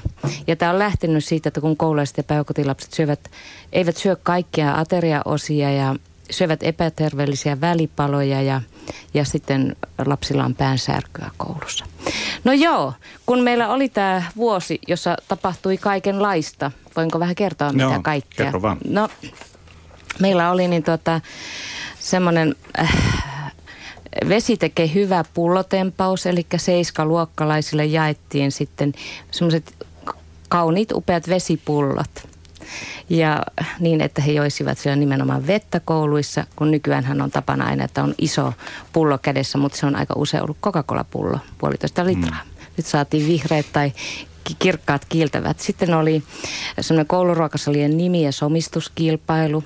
Sitten lapset saivat suunnitella unelmien koululounaan – tämmöinen suunnittelukilpailu. Sitten meillä oli Eurooppa-viikko, eli nämä koululaiset saivat äänestää, mitä, minkä Eurooppa-maiden ruokaa haluaisivat syödä. Oli välipalanäyttelyä.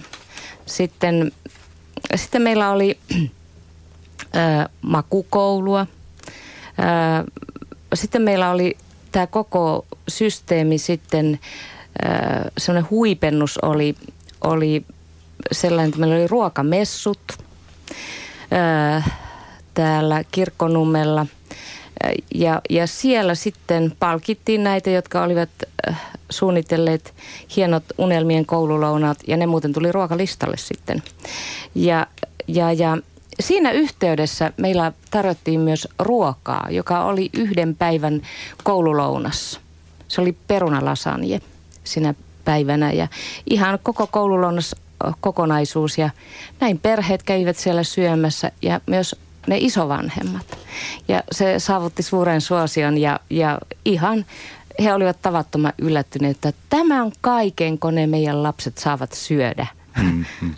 Tämä, on, tämä on ihan totta, koska tota noin, minulla on mahdollisuus taas sitten ammattini puolesta. Mä olen suurin piirtein kerran vuodessa saanut kouluruokaa, eikä, ne, ja ne kerrat kun on syönyt, niin ei ole kyllä todellakaan tarvinnut tarvinnut niin kuin ihmet, ihmetellä. Ainoastaan ollut ihmetellyt sitä, että miksi, miksi siitä kouluruuasta valitetaan niin paljon.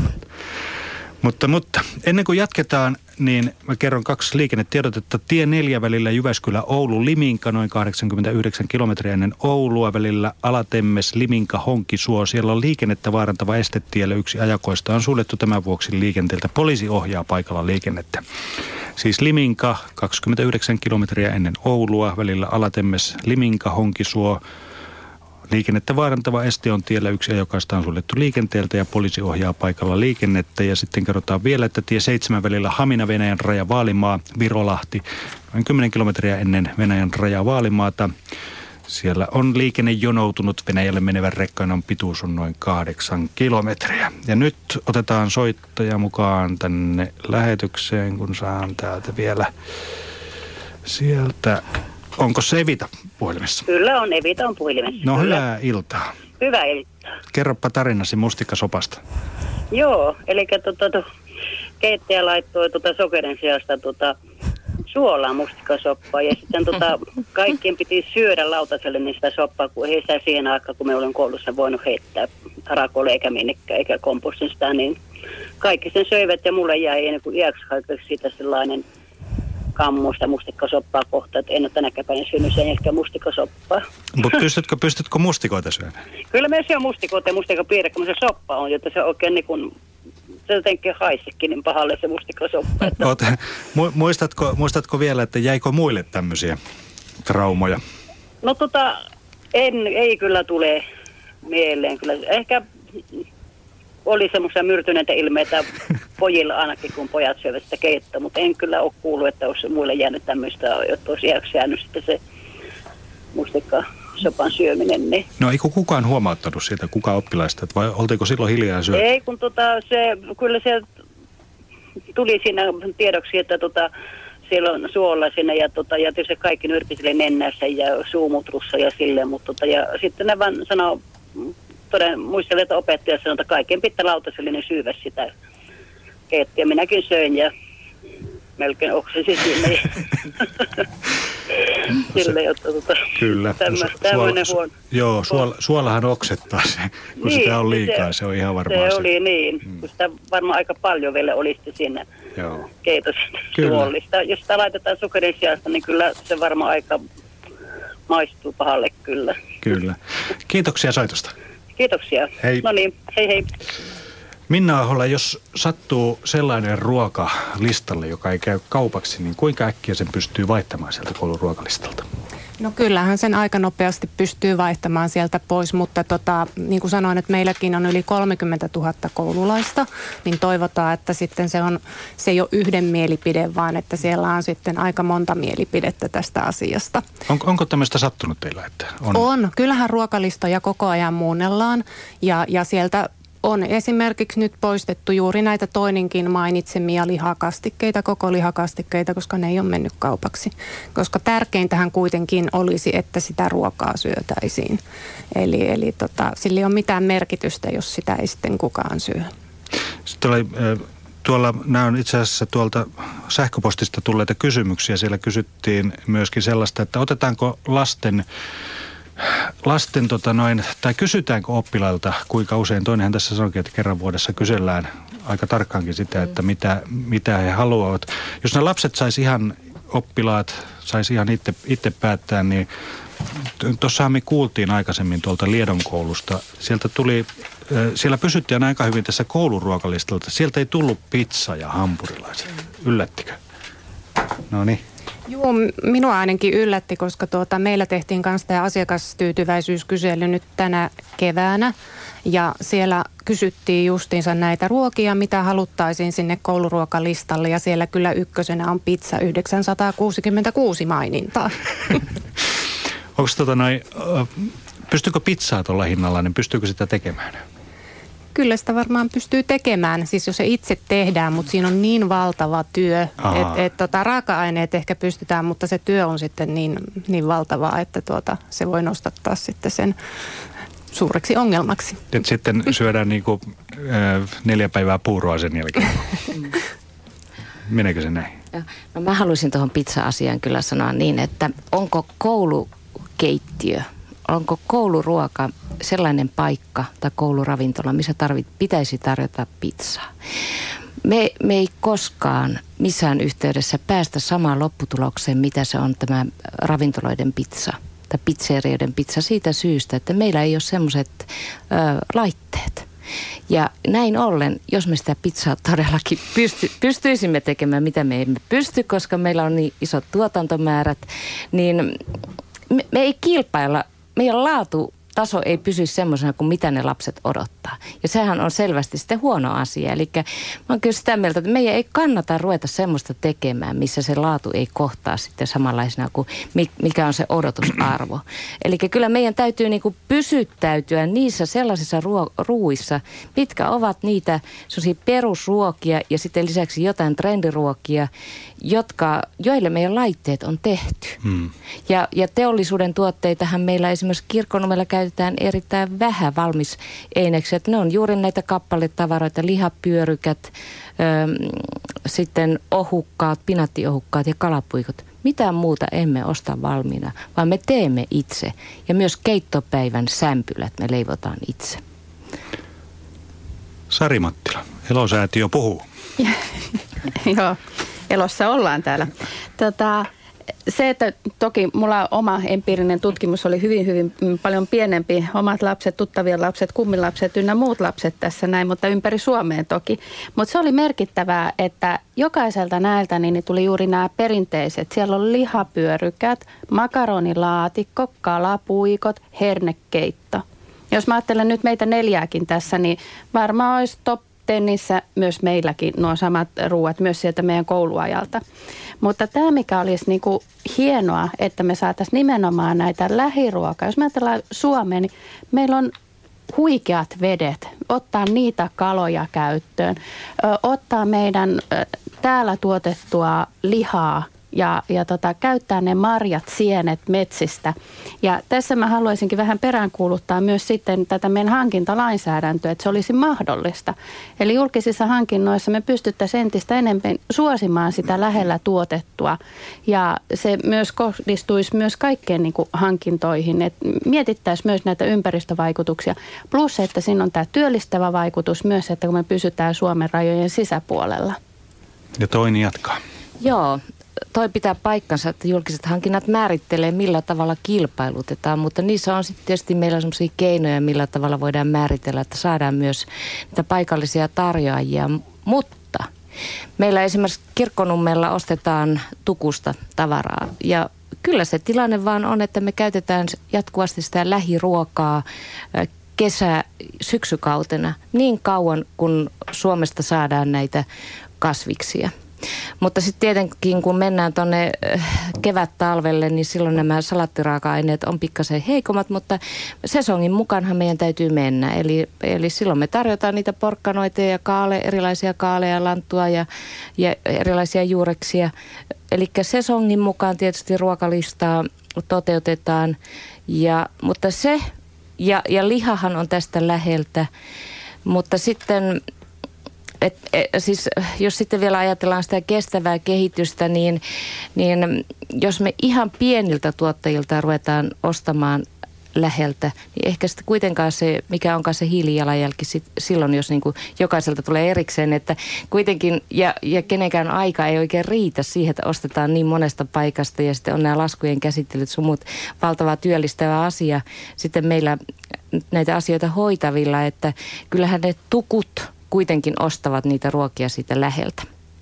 Mutta yksi asia, mitä mä haluaisin tässä korostaa, että marjoja haluttaisiin ja missä on ne meidän poimijat. Hedelmiä ostetaan, missä Suomessa hedelmiä kasvaa. No ei juuri missään muuta kuin omenaa, mutta Suomessa on upeat marjat, mutta marjasaalista emme saa käyttöömme. Niitä ei poimita tarpeeksi. Ja Minna Ahola Peesaa. Joo, eli tota lähiruoasta kun puhutaan, niin katsoisin, että se on kyllä suomalaista ruokaa. Että meidän ainakin niin kuin noi volyymit on niin isot, että ihan tästä lähipelloilta ei kaikille asiakkaille riitä, mutta että kotimaista tuotantoa täytyy tukea. Ja olisin sanonut samaa mitä toin, että kotimaisia marjoja ja niiden, tuota, niitä poimioita ja sitten vielä niitä yrityksiä, jotka niitä meille tuottaa, niin kaivataan kovasti lisää. Että niitä on nyt niin vähän ja hinta nousee ihan pilviin. Hmm. Ja marjoja jää tonne metsiin mätänemään. Niin, kaikki koulut ei ole niin pieniä kuin tuo Liedon koulu, jossa oppilaat meni metsään ja poimi sieltä marjat ja niistä sitten tehtiin, tehtiin ruokaa sieltä. Mutta otetaan nyt, otetaan Vote Kumpula mukaan tähän keskusteluun. Vote on alan ihmisiä. Terve. Terve, terve ja hyvää iltaa. No niin, minkälaiset mietteet? Halo? Halo, halo. Minkälaisilla mietteillä liikutaan? Joo, tosiaan olen kuullut tähän Suomen ketjumestayhdistykseen ja olen alan ammatinopettajana vuosia kouluttanut ihmisiä juuri valmistamaan myös näitä kouluruokia ynnä muita. Ja, ja tuota, keittiömestariyhdistyksessähän meillä on jo vuosia ollut tämä lähiruokaprojekti, jossa on todella mukana kyllä myös sitten valtiovalta Keri, maa- ja metsätalousministeriö. Eli, eli näillä teemme, teemme. Mutta itse kun opettajana oppinut myös sen, että Meillä nyt pyritään ehkä tässä liikaa sellaisissa asioissa, että minä en tykkää tosta ja sitten se sama kertaantuu sitten myös muille.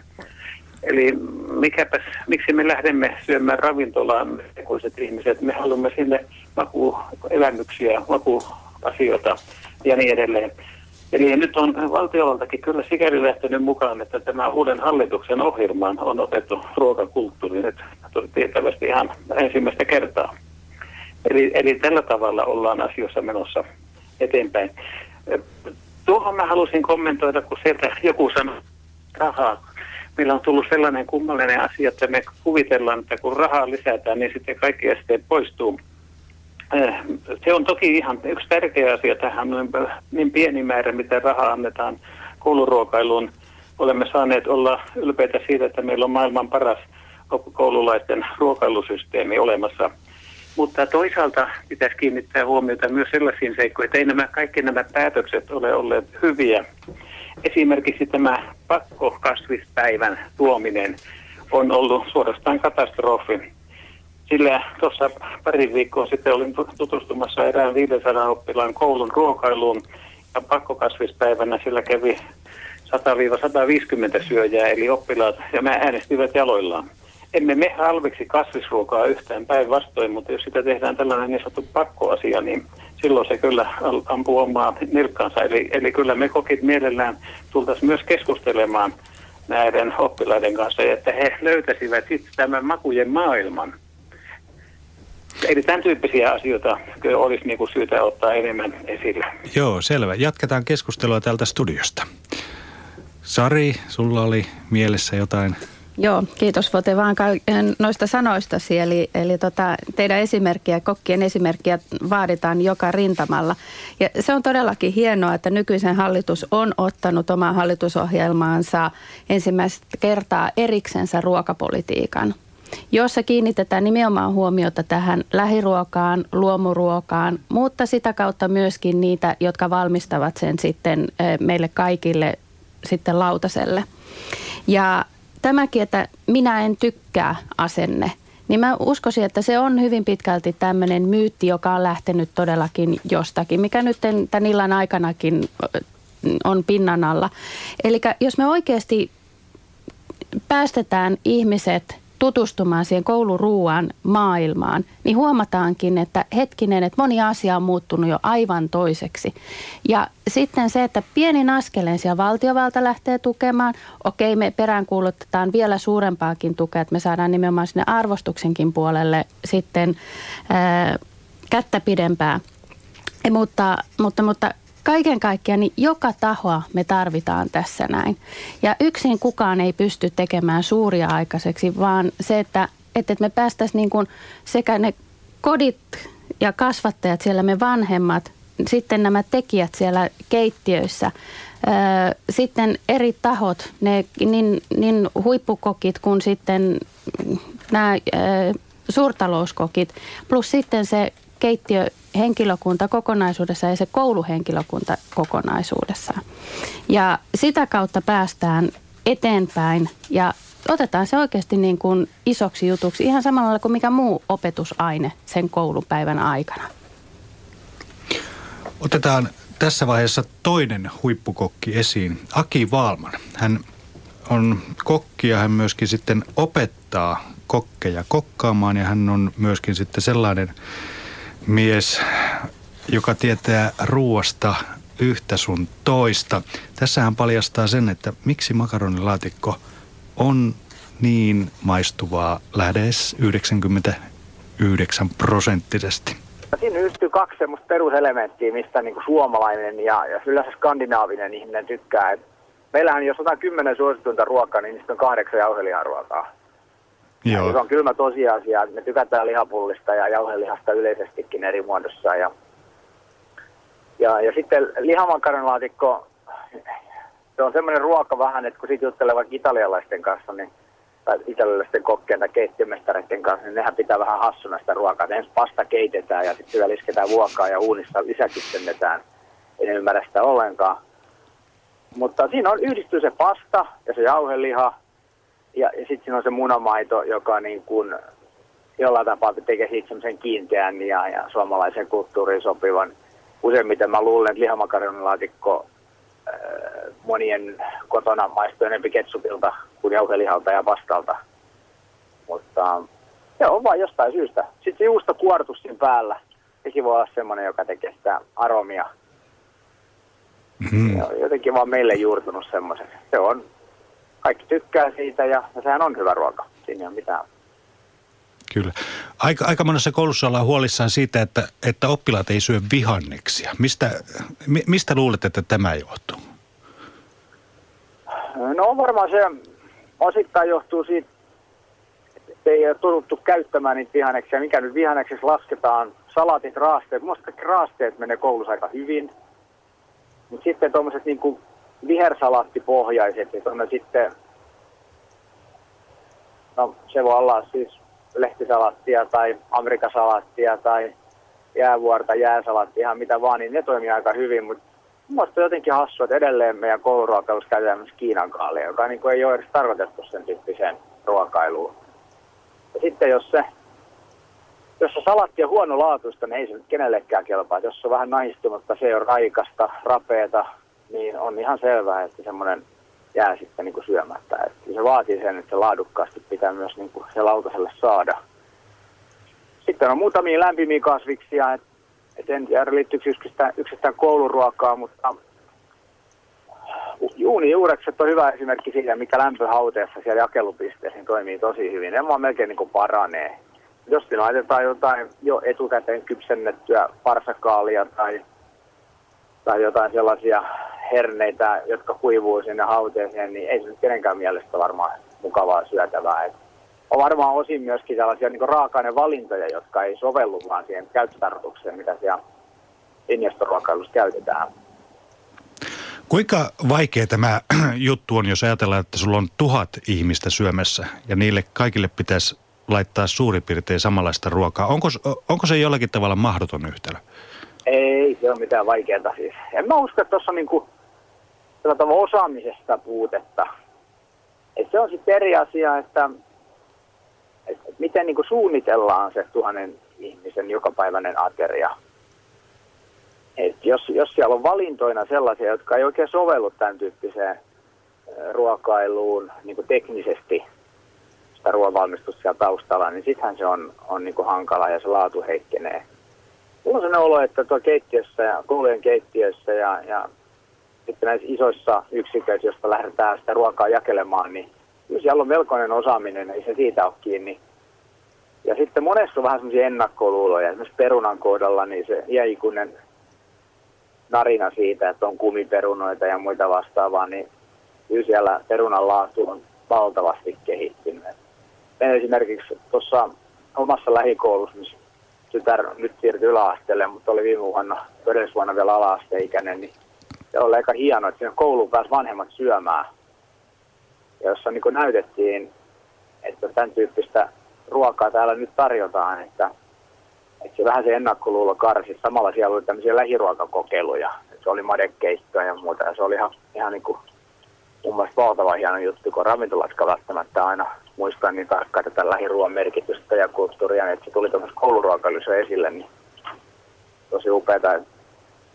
Kyllä siellä on tiettyjä raaka-aineita, sitten joudutaan ostaa ulkoa on hankintalaki, se on aika tiukka, se määrittää ja siinä välillä varmaan mennään vähän laadukin kustannuksella, mutta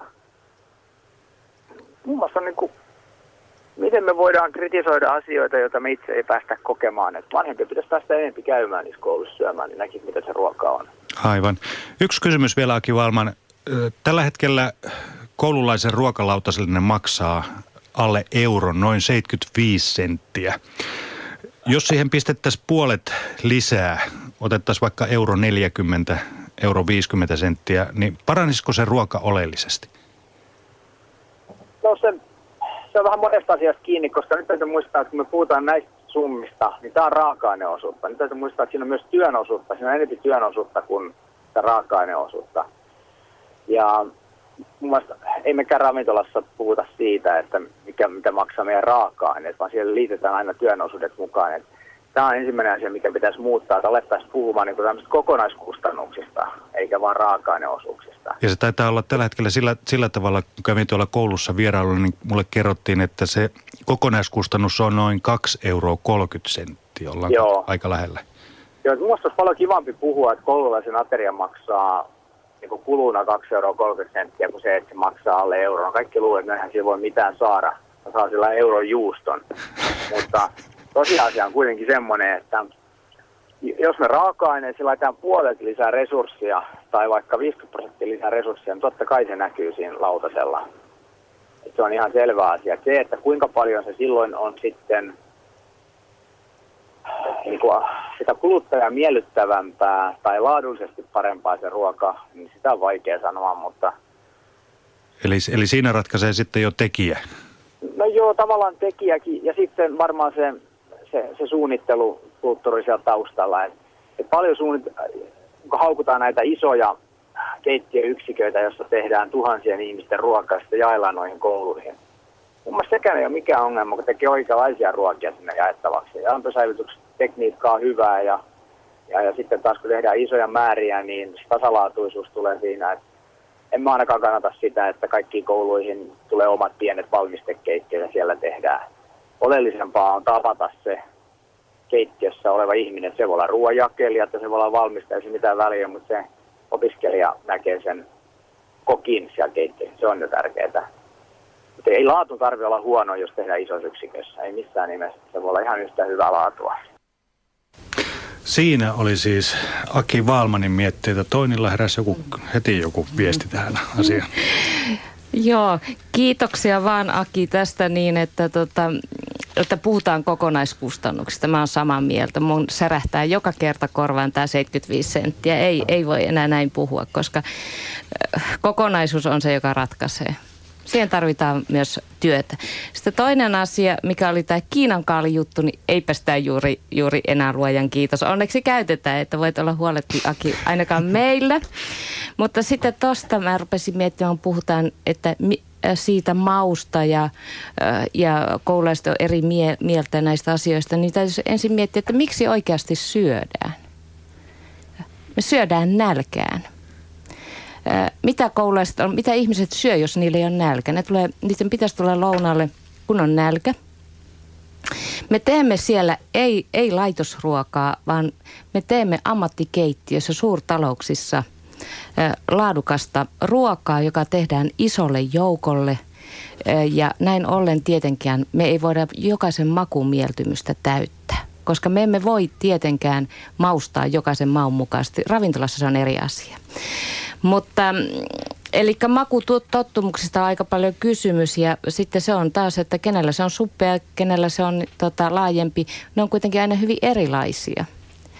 Ja, ja aina kun puhutaan ruuasta, niin varmasti tulee aina olemaan tämä asia, mutta tosiaankin äärimmäisyyksiin me emme voi mennä ammattikeittiössä. Hmm. Tuosta muuten tullut paljon kysymyksiä tuosta esimerkiksi sitä, että suolan käytöstä koulu, kouluruuassa suolan käyttö, eikö siitä on joku ohje olemassa oikein? Kyllä. Ja se on, sanopas Minna, mikä, mikä on? Siis me käytämme näitä, meillä on tämmöinen oma kouluruokailusuositus, joka pohjautuu sitten ihan näihin suomalaisiin ravitsemussuosituksiin. Ja siellä on hyvin tarkasti määritelty sitten paljon sitä suolaa saa olla ja, ja paljon saa olla rasvaa ja mikä täytyy olla energiamäärä ja niin päin pois. Ja niitä myös seurataan koko ajan. Eli meillä on ihan ohjelmistot olemassa, missä me voidaan sitten tarkistaa, että kuinka paljon näitä ravintoaineita siellä, siellä kouluruoassa sitten on. No liittyykö niin tästä oli yksi kysymyskin tullut tästä, että eikö koulussa saa käyttää mausteita niin paljon, että ne maus, maistuisi siellä ruuassa, niin tuota, Onko tämä just se, kun tehdään isolle joukolle, niin ei voida, ei voida chiliä laittaa sillä tavalla, että se on kolmen chilin annos? No joo, kyllähän meillä kohtuus täytyy olla, olla kaikessa. Meillä on sellainen tilanne niissä keittiöissä, että kun sitä ruokaa tehdään, meillä on olemassa vakioruokaohje, resepti. Ja, ja sitten kun se ruoka on valmista, niin sitä maistellaan. Ja sitä maistellaan tiimeissä. Ja, ja silloin ei yhden ihmisen maku pääse vaikuttamaan, vaan yhdessä katsotaan, että se on sopiva. Ja sitten kun se täytyy olla monelle isolle porukalle, niin ei toki voida laittaa kovin voimakasta siliä, eikä kovin voimakkaasta valkosipulia, eikä niin edelleen. Ja suola-asiahan onkin jo määritelty. Mutta toki koulu ruokasaleissa voi olla mausteita ja meillä onkin erilaisia mausteita siellä. Uusia hienoja mausteita, mitä nyt on tullut markkinoille, pidetään kyllä tarjolla, mutta ei niinkään suolaa. Eritään ottaa yksi soittaja vielä ennen kuin meidän aikamme on lopettaa tämä lähetys. Siellä pitäisi olla Eila Erola Hämeenlinnasta. Kyllä on. Minkälaista ruokamuistoa nyt tulee? No meidän tytöt oli siinä 60-luvulla, niin kävivät koulua, niin, niin tota, makkarakeitto oli niin hyvää koulussa, että en osannut kotona keittää niin hyvää. Ja tytöt sanoi sen suoraan vai? Joo, kyllä, kyllä. No lopetitko makkarakeiton valmistuksen? No en ole, kyllä. Nykyään en kyllä keittele, kun olen yksin tässä, mutta, mutta tota, poika oli sitten niin kuin kymmenen vuotta myöhemmällä, niin oli erona tytön kanssa, nuoremman tyttären kanssa, niin hänellä oli taas sitten no, veri ja, veri ja sitten pinaattiletut oli niin mieleisiä koulussa, että, että kun toi, toiset ei oikein niin kuin niitä, niistä tykännyt, niin, niin tota, poika saa aina sitten ottaa santsia, että Niin. kun niitä jäi sitten niin paljon, että, että hänellä oli, kun hän tottu kotona, että mä, mä niitä itsekin aina laitoin. Kyllä. Ja sitten tota, tuohon omaan, oman kouluaikaan, niin, niin tota, silloinhan oli nä, nämä keitot ja vellit ja puurot. Ja tota, omat leivät ja maidot täytyy olla kyllä mukana.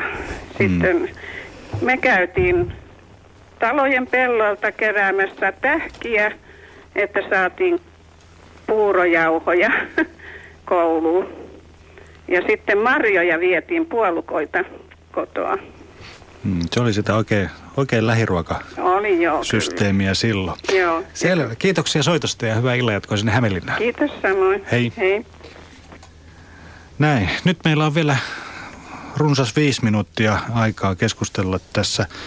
Öö, keskustella tota noin, kyllä tämmöinen kysymys, näitä kysymyksiä on tullut itse asiassa niin paljon, että me ei edes näitä käymään läpi kuin ihan riipaisulla.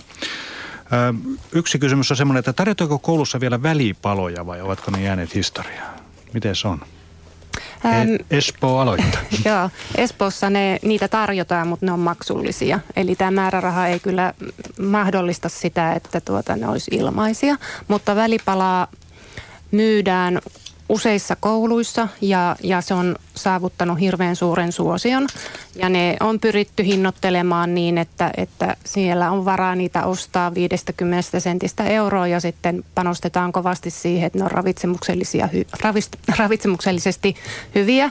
Eli tota, ettei ne oppilaat sitten menisi välitunnilla siihen lähikauppaan tai lähipaariin ostamaan niitä munkkeja. Mm, mm. Lasketaanko kouluruuasta myös tehot, eli paljonko energiaa ruuasta irtoaa, vai onko koko kokouksen idea siinä, miten paljon yksi ateria maksaa? Tällainen kysymys oli tullut kanssa. Miten se on toini? Kyllä, kyllä lasketaan.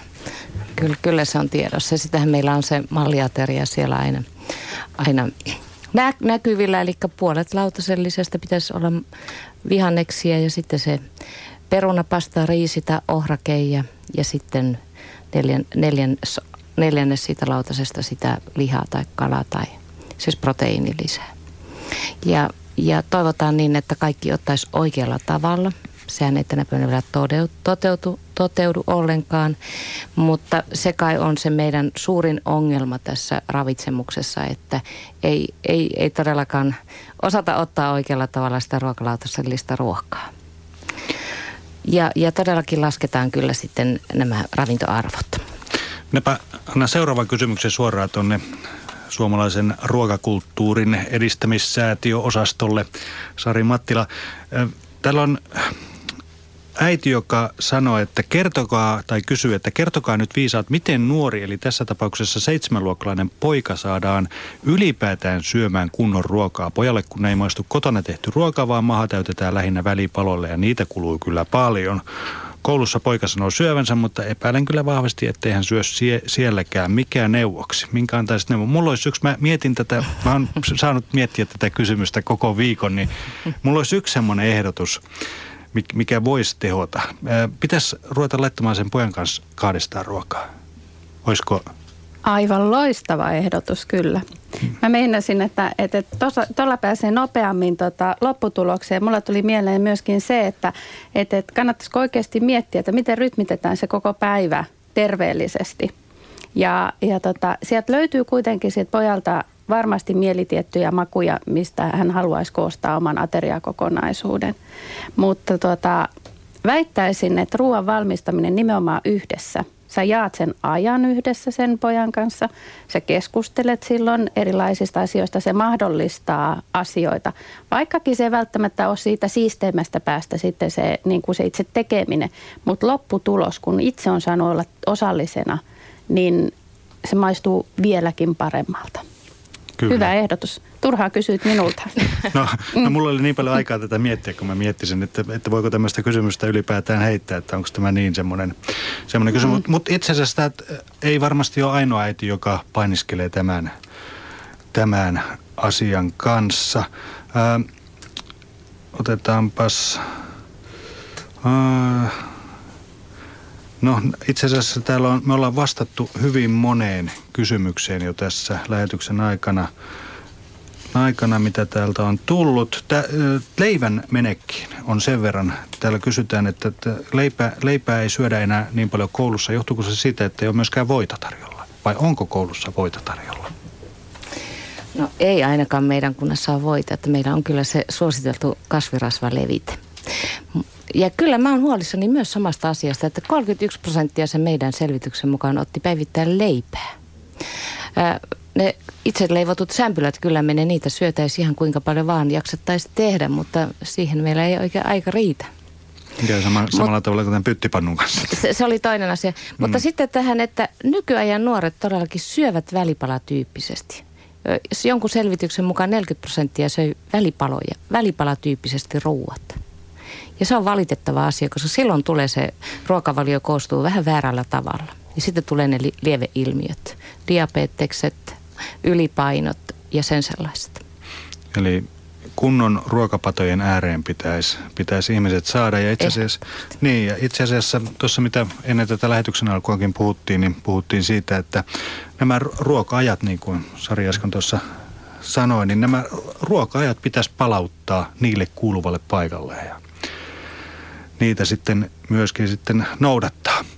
Kello tulee 20 eli ilta kahdeksan. Minä kiitän Toini Linnanmäkeä, Minna Aholaa ja Sari Mattilaa tästä illasta. Paljon jäi asioita vielä tuonne seuraavankin ohjelmaan sitten. Katsotaan, jos sellainen saadaan järjestettyä, niin puidaan näitä asioita sitten silloin lisää. Ei muuta kuin hyvää ruokahalua.